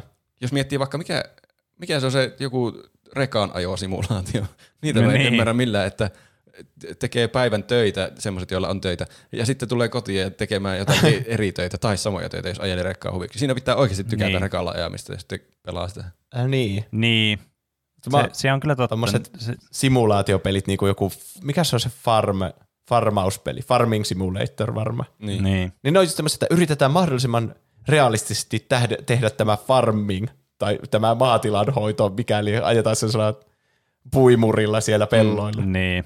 Niin se on vähän niin kuin, että jos sä pelaat tuota tuhansia tunteja, niin eikö sun olisi vaan sama yrittää tehdä sitä oikeassa elämässä tai Niin. silleen. Sä voisit perustaa oikean farmin ja tehdä Niin. rahaa sillä viljan määrällä. Ja tietenkin tämä on ihan mm. tyhmä asia, koska se on paljon helpompi vaan pelata tietokoneella onhan se oikeasti Niin. niin. erilaista kuin se. On varmasti. Niin. Niin. Mutta Mä- silti, että se on mä- semmoinen genre, mitä mä en ymmärrä, semmoiset simulaatiot, jotka yrittää matkia mahdollisimman tarkasti jotain oikean elämän asiaa. Niin. Siis mä en itse välitä sellaisesta simulaatiosta, jotka miikoi oikea elämä asiaa, mutta mä ymmärrän sen peligenren viehätyksen, koska se peligenren viehätys varmasti monelle on se, että se on semmoista, tiedätkö, semmoista zen-hommaa, että sä voit vaikka kuunnella podcastia samalla tai kuunnella musiikkia samalla ja sä vaikka ajelet sillä rekaalla sitten. Ja niin. Niin, Että se on semmoista, niin kuin, sä pääset semmoiseen mielen rauha vyöhykkeeseen, että sä pääset rauhoittumaan siinä. Niin mä näen, että se on ehkä se niin kuin viehätysvoima sitten siinä. Niin, monestihan puhutaan, että pelejä pelaamalla rentoutuu, niin ehkä siinä on se rentoutuminen sitten ensisijainen tavoite, eikä Niin, kyllä. niinkö jonkun pelin pelaaminen. Niin. niin, tai jos vaikka tykkää hirveästi rekoista ja on silleen, Niin, että se on mä haluan tietenkin. rentoutua ja mä tykkään rekoista, niin tää on hyvä yhdistelmä. Mm. Niin, ja ei ole pomo tulossa valittamatta, teet huonosti. Mm. Niin. Jos kolaroit kyllä. jo, jonkun, jostain sillalta alas, niin ei ole no niin nyt Niin. meni työpaikka Sä voit henki. tehdä se Niin. Saveguit-jutun, mitä te teette siinä Slate Spires. Niin, kyllä. Jefu laittaa suosikkigenreni on Detroit Become Humanin kaltaiset synkät tarinapelit, joissa tekemäsi valinnat vaikuttavat peliin loppuun. Se henkinen kivulias paino, voila, vittu, että tuntuu hyvältä. Inhokigenreni on liian realistiset vuosittaiset urheilusimulaatiopelit, etenkin FIFA ja NHL. Pelit ovat aika hyvin onnistuneet sitten vuoden 2006 jälkeen. Luotaan työntämään liian realistisuuden ja trickstick-pelleilyn takia. Ei ollut liian monimutkaisia ohjauksia ysärillä niissä peleissä. Vittu hurraa. Tosin showpaidi-pelit ovat poikkeus, mutta mitä voitte odottaa tyypiltä, joka muutenkin tuota teatraalista pseudo-urheilulajia seuraa. Guilty Pleasure-peligenrekin voisin lausua arcade-rallipelit, sillä vauhdin hurma jossain Burnoutissa, Flatoutissa, Ridge Racerissa, Sega Rallissa tai Need for Speedissä, etenkin Most Wantedissa, Carbonissa ja Undercoverissa on jotain niin vitun mahtavaa. Tässä tulee monta vittu sanaa tässä kommentissa. Se oli varmaan jo kolmas tai neljäs. Ja pakko kyllä kompata Dyreä tuossa rakettiliigassa, ja se on poikkeus. Aivan mahtavaa, hauskaa, se kyllä. Mm. Se on kyllä. Siis mä, kans mietin, mä lapsena tykkäsin ihan hirveästi ajopeleistä, siis todella paljon pelasin ajopelejä. Sille mä en nykyään niin välitä tuommoista racing-peleistä, mutta yksi on jäänyt semmoisena, mitä mä muistelen aina lämmöllä, ja se on Wipeout-pelit. Aa, Jotenkin niissä, varmasti kun niissä yhdistyy semmoinen skifi-elementti ja sitten semmoinen tosi bangeri soundtrack ja semmoinen, että sä meet aivan helvetin lujaa ja ne on jotenkin cooleja, sä ammut niillä aseillakin ja se, siinä on jotenkin, se on niinku semmoista niinku, niinku dopamiini-racingia, se on aivan mahtavaa mm. jotenkin, siitä on jotenkin hyvä fiilis.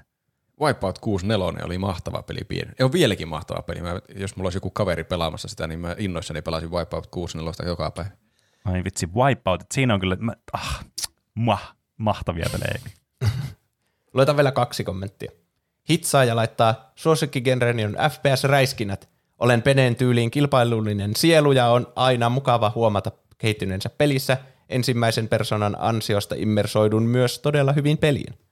Inhokki- Inhokkigenreni on kauhupelit. Ei sen takia, että ne olisi huonoja, vaan koska haluan vapaa-ajalla rentoutua ja pitää hauskaa. Kauhupelit eivät valitettavasti tarjoa kumpaakaan, vaan ovat todella stressaavia. Lisäksi kun immersoidun ensimmäisessä persoonassa niin hyvin, niin kyllä siinä ollaan paskantamassa omenoita aina kun pitäisi pelissä avata epäilyttävä ovi tai muuta vastaavaa. Lisäksi olen aika ääniherkkä, niin kovat äänet ovat ihan kauheita.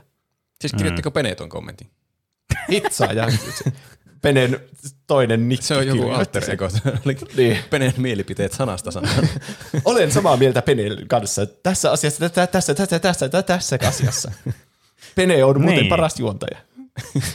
Niin, kyllä, niin, kyllä. Mä voin kyllä allekirjoittaa tuon kommentin. Tuossa oli tota, noin, mun mielestä tosi hyvin niin kuin Siinä on vielä asioita, Penen allekirjoitus. Hetkinen, hei. Vielä epäilyttävämpää. ja sitten Ready to Go laittaa oma ikuinen rakkaus on JRPG. Oli ensimmäinen pelikenri, mitä ikinä Pleikalla pelasin. Ai että, kun se oli hienoa. Mukaan aikojen saatossa on tullut single player FPS ja viime aikoina roguelikeit, kun haaste ja taktiikka kiinnostaa aina enemmän. Eikä ehkä ole laittaa enää satoja tunteja tarinaan ja level grindiin. Omaan makuun sitten nämä multiplayer-pyssyttelyt ei ole koskaan olleet, ää, enkä kyllä oikein osaa sanoa miksi. Kai se tapahtuva random bullshit ärsyttää enemmän kuin kavereiden kanssa perseily ilahduttaa. Hmm. Ja niin. Mullakin on sama, että FPS-pelit, niin kuin mä sanoin, että jotkut iskee niin kuin Bioshockit, mutta sitten heti kun mennään sinne multiplayeriin, niin se menee liian vakavaksi, semmoiseksi, että kaikki on niin hyviä. Mm, mm. Joo, Että- se, joo, se on kyllä. Mä ymmärrän tuon, koska siis ei ole oikeasti aikaa pistää kaikki asioihin niin paljon aikaa, että olisi niinku hyvää kaikessa. Ei ole mitenkään mahdollista. Ja se on tosi turhauttavaa online-peleissä sitten, jos ne on vastustajat on liian hyviä. Mm. Että se ei niinku vaan, sit- se vähän niin kuin imee kaiken hauskuuden kyllä pois siitä todella nopeasti. Että tota, mä ymmärrän kyllä sen. Ja varsinkin peleissä, joissa niinku ei ole mitään kunnollista matchmakingia, niin se on vielä niinku korostuu entisestään, että tämä on todella ärsyttävää ja turhauttavaa suurimmaksi osaksi ajasta. Niin. Mm. Mutta Mitä- toisaalta, jos on kilpailuhenkinen ja Niin. saa käytettyä tarpeeksi aikaa ja vaivaa siihen, että tulee sen verran hyväksi siinä pelissä, että se on hauskaa, niin sitten se Niin. niin. kyllä palkitsee. Niin. Semmoinen asia mainittakoon tässä, että FPS-pelit, niin kuin varmasti myös RTS-pelit ja ajopelit ja muut tämmöiset, niin niissä on kuitenkin se, että niissä on samoja taitoaspekteja, mitä vaaditaan niihin peleihin. Eli jos olet pelannut FPS-pelejä paljon, niin sun on huomattavasti helpompi pelata niin kuin vaikka tai uutta first person shooteria, vaikka PUBGista siirtyä johonkin Niin. Apexiin tai Apexista siirtyä mm. vaikka johonkin CS tai Fortniteen tai vaikka ö, mi- mikä Valorantti. Että tavallaan niissä on niitä samanlaisia ta- asioita, mitä vaaditaan niistä osaamisesta, niin tavallaan eihän sun tarvi grindata jotain CS tuhansia tunteja, ja sitten sun pitää erikseen mennä grindata jotakin Apexia tuhansia tunteja, mm. kun kuitenkin ni- niissä samanlaisia taitoja, mitkä sitten niinku translateaa sitten niihin samaan peligenren tavallaan peleihin. Niin. Et siinä mielessä se niin kuin ajan puute ei ole ehkä niin kuin se absoluuttinen niin kuin ainut syy sille, että se on tietysti vaikutus sille, että toki pitää kaikkia pelejä opetella aina, mutta se ei tavallaan niin kuin, tarvi olla semmoinen gatekeeperi, että enpä nyt voi aloittaa niitä pelejä, kun tavallaan mua kiinnostaisi nämä peligenre, mutta mulla ei ole aikaa opetella niitä ja olla paras tässä. Eikä tarvi olla paras aina, mutta mä ymmärrän se, että ärsyttää olla huono. Se on perseestä. Niin. Totta. Niin. Oikeastaan tästä koko keskustelusta jäi nyt käteen just se, mitä Roope sanoi, että tämä on ihan turhaa semantiikkaa edes yrittää miettiä, että mikä on mikäkin peligenre ja mit- mistä peligenrestä tykkää, koska tämän keskustelun suola oli oikeastaan se, että mistä piirteistä tykkää siinä itse peligenressä. Mm. Niin. Kyllä. Että vähän niin kuin näkyy, että urheilupeleistä ei tykätä niiden mikromaksujen ja EAN takia, Mm. mutta sitten toisaalta siellä on Rocket League, mä sanoin FPS-peleistä, että mä tykkään niistä joistakin tietyistä, mutta sitten en tykkää kun ne vie multiplayeri kontekstiin. Niin. Niin vähän niin kuin tässä näkyy enemmän semmoisia niin piirteitä, miksi tykkää jostakin peleistä. Niin, enemmän kuin kyllä, sille, kyllä. että koko genre niin kuin mm. olisi semmoinen, että mä pelaan vaan tuota genreä. Mm. Kyllä, Kyllä. jokaisesta genrestä löytyy varmasti hyvä peli. Niin mäkin Niin. niin. uskoisin. Kyllä, mä oon ihan samaa mieltä. Ja mä oon myös sitä mieltä, että ehkä niinku pelimaailma muutenkin on silleen niinku aikuistunut ja niinku se on kypsynyt siinä mielessä, että ne genret ei ole enää semmoisia niin kuin ennen vanhaa joku Doom-klooni oli juttu ja sitten joku, piti olla joku Dyni-klooni tai joku tämmöinen, siis ihan sama. Mutta mut tavallaan, että peligenret on, rajat on niin häilyviä nykyään, Mm. johtuen siitä, että peliteollisuus on kehittynyt niin paljon, että se genreen niin kuin määrittely ei ole enää niin kuin sen kaiken A ja O, vaan lähinnä juuri se, että minkälaisia piirteitä se peli sisältää, niin vaan helpottaa löytämään just niitä pelejä, mistä on kiinnostunut. Niin. Niin. Se peli etsii sen oman identiteettinsä, eikä niin. yritä sille niin kuin tehdä täsmälleen sitä jotain. Ja heti Kyllä. niin kuin alusta asti puhuttiin, niin kaikki pelit on niin kuin tosi montaa eri genreä kuitenkin. Niin, kyllä. Niin. Jokainen peli on kuitenkin toimintapeli, niin mitä merkitystä genreillä on? Jokainen peli on Onko toimintaseikkailu. toimintapeli? on, siinä tapahtuu toiminta. Jokainen peli on toiminta, seikkailu, open world, RPG-piirteitä myös ja Souls-like-tyyppistä myös. Kyllä. Kyllä. Ja Strand-tyypin peli. Niin. Strand-tyyppi. Ja lin, lintuaiheinen myös. Niin. Ja sitten hiippailu on myös kaikissa tässä samassa mm. yleensä aina. Kyllä. Mutta, Kaikki on kaikkea ja mikään ei ole mitään. Niin, kyllä. Tämä meidän koko elämä ja todellisuus niin kuin tiivistetty. Me ei vaan saada otetta tästä elämästä. Näin on. Mutta mitäpä muuta te olette tehneet tässä viikon aikana? Pene voi vaikka aloittaa. No, tota noin, niin mä peli, pelien saralla niin toki pelannut paljon niin tota Slay the Spire, mikä ei varmaan tule yllätyksenä. Se on semmoinen yleinen peli, mitä mä nyt paljon pelannut tuolla taustalla. Uh, Golf with Friends, aivan mieletöntä hauskaa, suosittelenkin kyllä ehdottomasti kaikille, on jolla on hauskaa. kave- kaveritten kanssa mahdollisuus pelata tämmöistä niin kuin loistavaa minigolf-peliä. Se on kyllä ehkä minigolf-pelien se the minigolf-peli, voisin jopa väittää. The Spire. Kyllä. Mutta yksi semmoinen niin oikeasti asia, mikä mun piti ottaa tässä esille, ja aion nyt sen ottaa tässä esille, niin muistatte varmaan mä joskus puhuin, että mä pelasin semmoista roguelike-peliä kuin uh, Into the Breach. Joo. Ah, joo. Ja tosi hyvä peli, tykkäsin tosi paljon. Sitten mulla vähän niin kuin alkoi loppumaan sisältöistä kesken, että okei, että mä oon nyt pelannut tällä hetkellä tarpeeksi, että mä ehkä joskus palaan tähän peliin. No, se hetki koitti tällä viikolla, kun mä luin uutisen, että ahaa, tähän tuli joku ilmainen sisältöpäivitys. Mä menin, otin mun Switchiä, siellä päivitin sen peliin, menin, aloin pelaamaan, ja huomasin, että siellä on aivan helvetisti uutta juttua siinä pelissä. Ei. Ja mä oon todella innoissani, koska mä tykkään sitä pelistä tosi paljon, ja nyt mulla on paljon uusia asioita, mitä kokea siinä pelissä, ja kaikkea niin kuin uutta pelattavaa, uusia mekkoja, millä pelata, ja uusia vihollisia, ja uusia tehtäviä, ja uusia pilotteja, ja uusia abilityjä ja kaikkea niin kuin mielenkiintoista. Todella paljon kaikkea jännittävää, mitä kokeilla siinä pelissä. Niin mä oon todella innoissani ollut tästä. Se oli ilmasta kaikki. Että ei tarvinnut ostaa mitään DLCtä tämmöiseen peliin. Mitä mä voisin kuvitella, että tämän olisi voinut ihan hyvin myydä DLCnä tämmöisen sisältöpäivityksen. Mäkin pelasin Into the Breachia joskus, mutta se hiipui sitten se pelaaminen. Ehkä munkin pitää koettaa sitä uudestaan. Lisää merittejä putslepeleille. Hmm, kyllä. Entä mitäs Roope on puuhastellut viime viikolla? Öö, mä oon pelannut toista roguelike deckbuilderia Va- valmistautuessani tähän aiheeseen. Mä ajattelin, että ehkä mä koitan jotakin toistakin tämmöistä, että mulla on jotain vertailukohtaa myös Late Spireen. Oli mä Inscriptionin, Vertasitko monta in, kertaa? Inscriptionin pelasin. En verrannut kertaakaan mihinkään muuhun muuta kuin mielessäni ehkä. Mutta mm. Pene on suositellut tämmöistä kuin Griftlands. Aa, totta. Aa, Se oli kesäsuosituksena joskus. Mulla oli ollut se Switchille jo pitkään ostettuna, niin nyt mä sitten aloin kokeilemaan sitä. Se on kyllä oikein lupaava peli. Si- Mm. Vaikuttaa hauskalta ne korttihommat ja mm, tavallaan kahdenlaista taistelua, sitä väittelyä Mm. ja taistelua. Mutta samallahan niitä, niitä niinkö korteilla pelataan, mutta on ne vähän kuitenkin erilaisia. Varsinkin sitten tarinan kannalta luulen, että se vaikuttaa enemmän, että Mm. kum, kumpaa niistä käyttää. Niin, kyllä. Siis äh, mä just tykkään Griftlandsissa sen takia, että siinä on se tarina aika keskiössä juuri. Joo. Et, Joo. et se on semmoinen positiivinen puoli, mihin mä jos pitäisi verrata, niin Slay, the Spireen. Sillä niin kuin armottomasti sanottuna Slay the Spire on parempi rogue, deck building roguelike, mm. kyllä. Mutta se ei ole huono deck building roguelike, se Griftlands, ja siinä juuri tämä tarina on todella kiinnostava elementti, ja sitten siinä on ihan vähän otettu kiinnostavia twistejä myös siihen, että miten se kamppailu sitten toimii. Ja just vaikka mm. tämä kahden pakan välinen niin kuin, sitten ö, systeemi on myös ihan kiinnostavaa, tämmöinen uusi idea tälle genrelle. Joo. En ole kovin paljon ehtinyt vielä pelata, mutta siis lupaava peli. Se tarina on ollut kyllä iloinen yllätys. Se vaikuttaa ihan kiinnostavalta. Sitten siinä taitaa olla niitäkin vielä aika monta niitä erilaisia tarinoita, kun Mm. saa uusia hahmoja ja sun muuta. Kyllä. Öö, toinen myös mahtava asia, mitä mä oon tehnyt, niin nyt on vihdoin Netflix-tilaus taas uusittu ja me ollaan katsottu Better Call Saulia, Yes, sitä, niitä hyvä. uusimpia jaksoja. Ai, se on aivan vitun hyvä sarja se kyllä. Ai, että. Montako, niinpä. Siis se paras sarja koko maailmassa. Mä oon monesti tyrmännyt Juuson sen parempi kuin Breaking Bad, kun mä oon sanonut, että Breaking Bad on maailman paras sarja, niin. ja sitten Juuson että on Better Call Saul on parempi.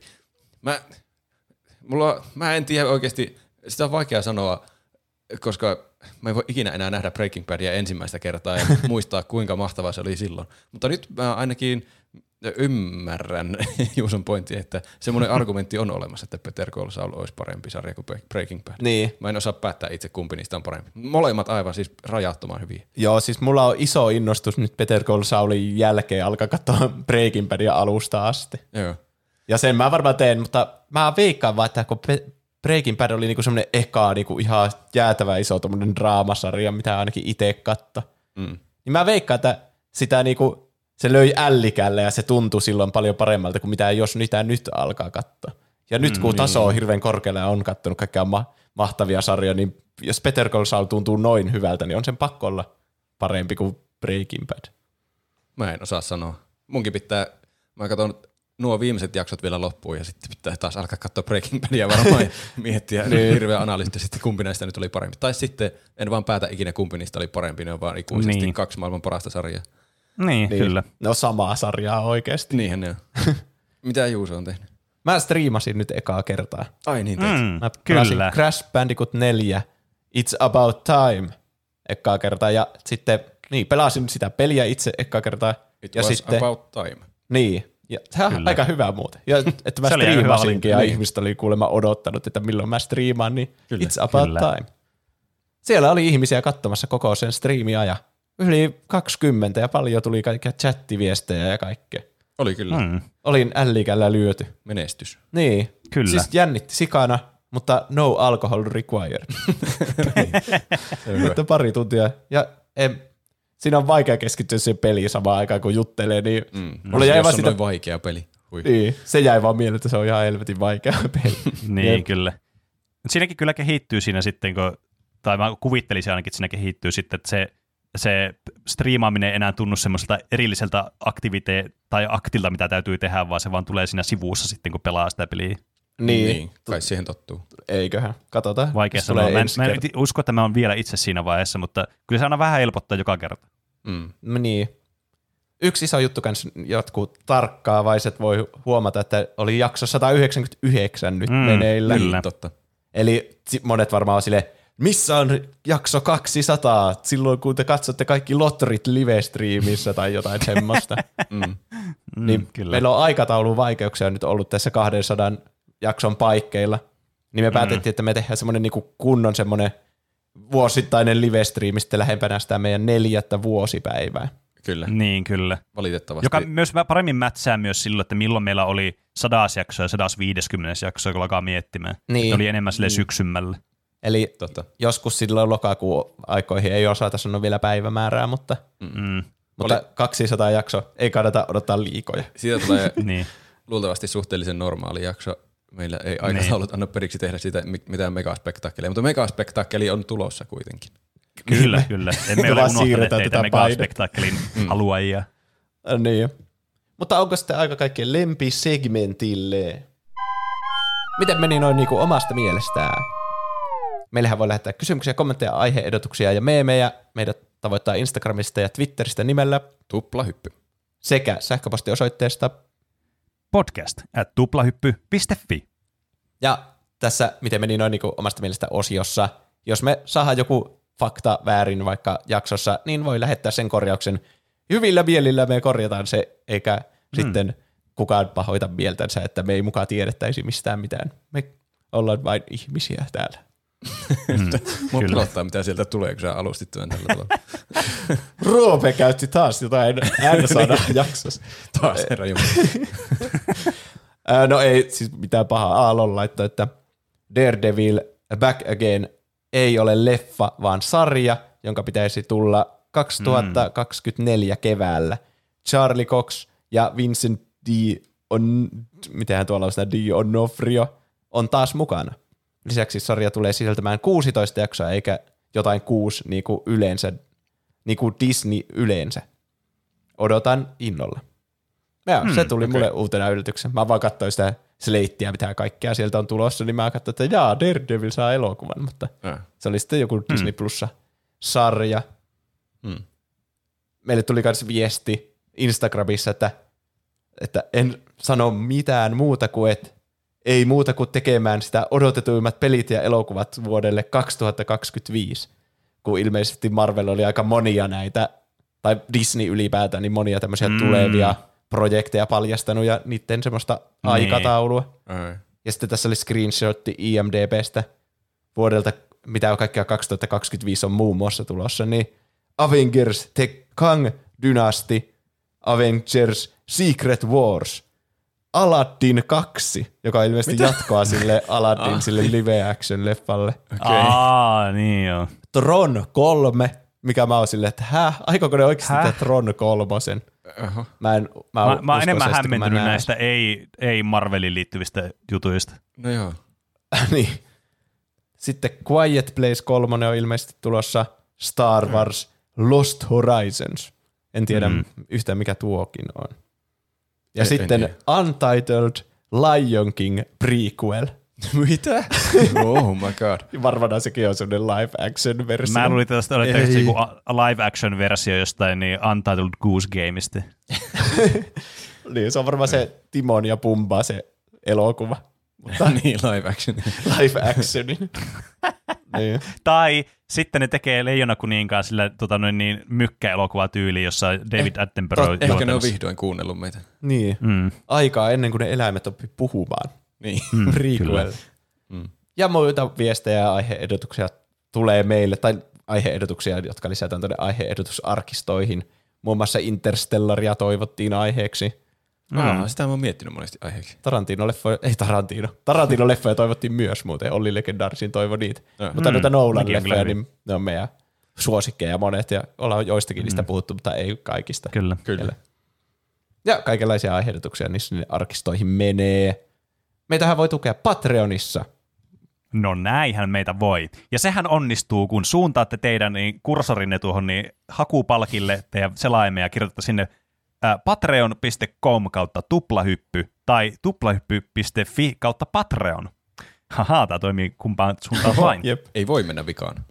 Kyllä. Ja täällä me tietysti täällä, tässä loppupuolella tässä jaksossa niin me kunnioitamme suuresti kaikkia lahjoituksen antajia. Kiitos teille kaikille. Me teidän rahoillamme voimme parantaa tätä podcastia teille ja me voidaan parantaa meidän työergonomiaa tämä, tätä tehdessä samalla. Ja jos olette niin rahakkaita, että laitatte meille yli 10 euroa kuussa, tai siis 10 euroa tai enemmän kuussa, niin saatte tämmöisen legendarisen tuottajastatuksen, mikä siis tarkoittaa sitä, että me luetaan teidän tuottajien nimet tässä jaksossa sitten ääneen.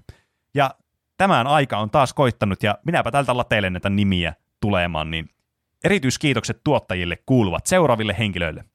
Dyrenair, Iso Paska, Jafar, Keetor, Nude22, Oldex, Peruna Kiisseli, Seellä, Piipari, Sandels, Sumuli, TM, Tumppisone ja Whisky.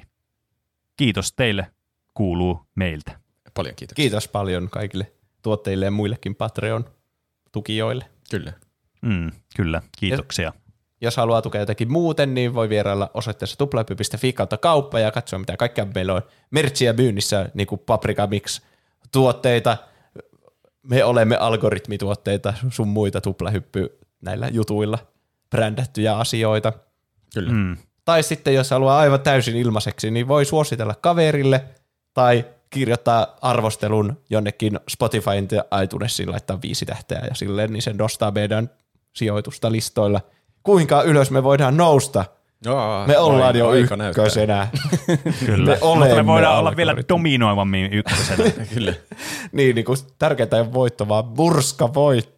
Kyllä. Me voidaan osoittaa, että ihmisiä kiinnostaa tarpeeksi peli, popkulttuuri, musiikki, elokuvat ja tällaiset, että me voidaan olla sillä general-kategoriankin ykkösenä vielä Niin, joskus. kyllä. Se on, aina tulee uusi tuommoinen maalitaulu, mihin tähdätä. Maailmanlaajuisesti kuunnelluin podcast. se on aika hyvä. Kyllä. Varsinkin Tämä podcasti suomalaisen. toimii semmoisena, mitä ihmiset opettelee puhumaan suomea, niin kuuntelee meidän podcastia, koska me ollaan niin hyviä näissä suomen kielen taidoissa. Me sanotaan asiat myös englanniksi, Puolet niin sitä on asioista helppo tulee ymmärtää. englanniksi. Kyllä. Onko teillä muuta asiaa? Jos ette vielä ole käynyt, niin käykää seuraamassa Tuplahypyn Twitch-kanava. Sieltä Joo. sinne Mm. tulee striimejä varmasti enemmänkin tässä kohtaa. Jep, totta. Kyllä. No niin, kiitos kaikille, jotka kuuntelitte, kiitos kaikille, jotka laitatte viestejä ja kiitos, Kiitos. vastauksista viikon Kiitos. kysymyksiin, vaikka niitä ei ehditä kaikkea aina lukea. Kiitos, kiitos ja anteeksi. Kiitos. Ensi viikolla on jakso 200, ei semmoista spektaakkelia, niin kuin voisi kuvitella, mutta spektaakkeli on tulossa joskus myöhemmin syksyllä. Kyllä. Mutta palataanko sitten aiheeseen ensi viikolla? Näin tehdään. Tehdään näin. Nähdään ensi viikolla. Näin nähdään. Ensi viikkoon. Heipä hei! Hei vaan. Näkemiin.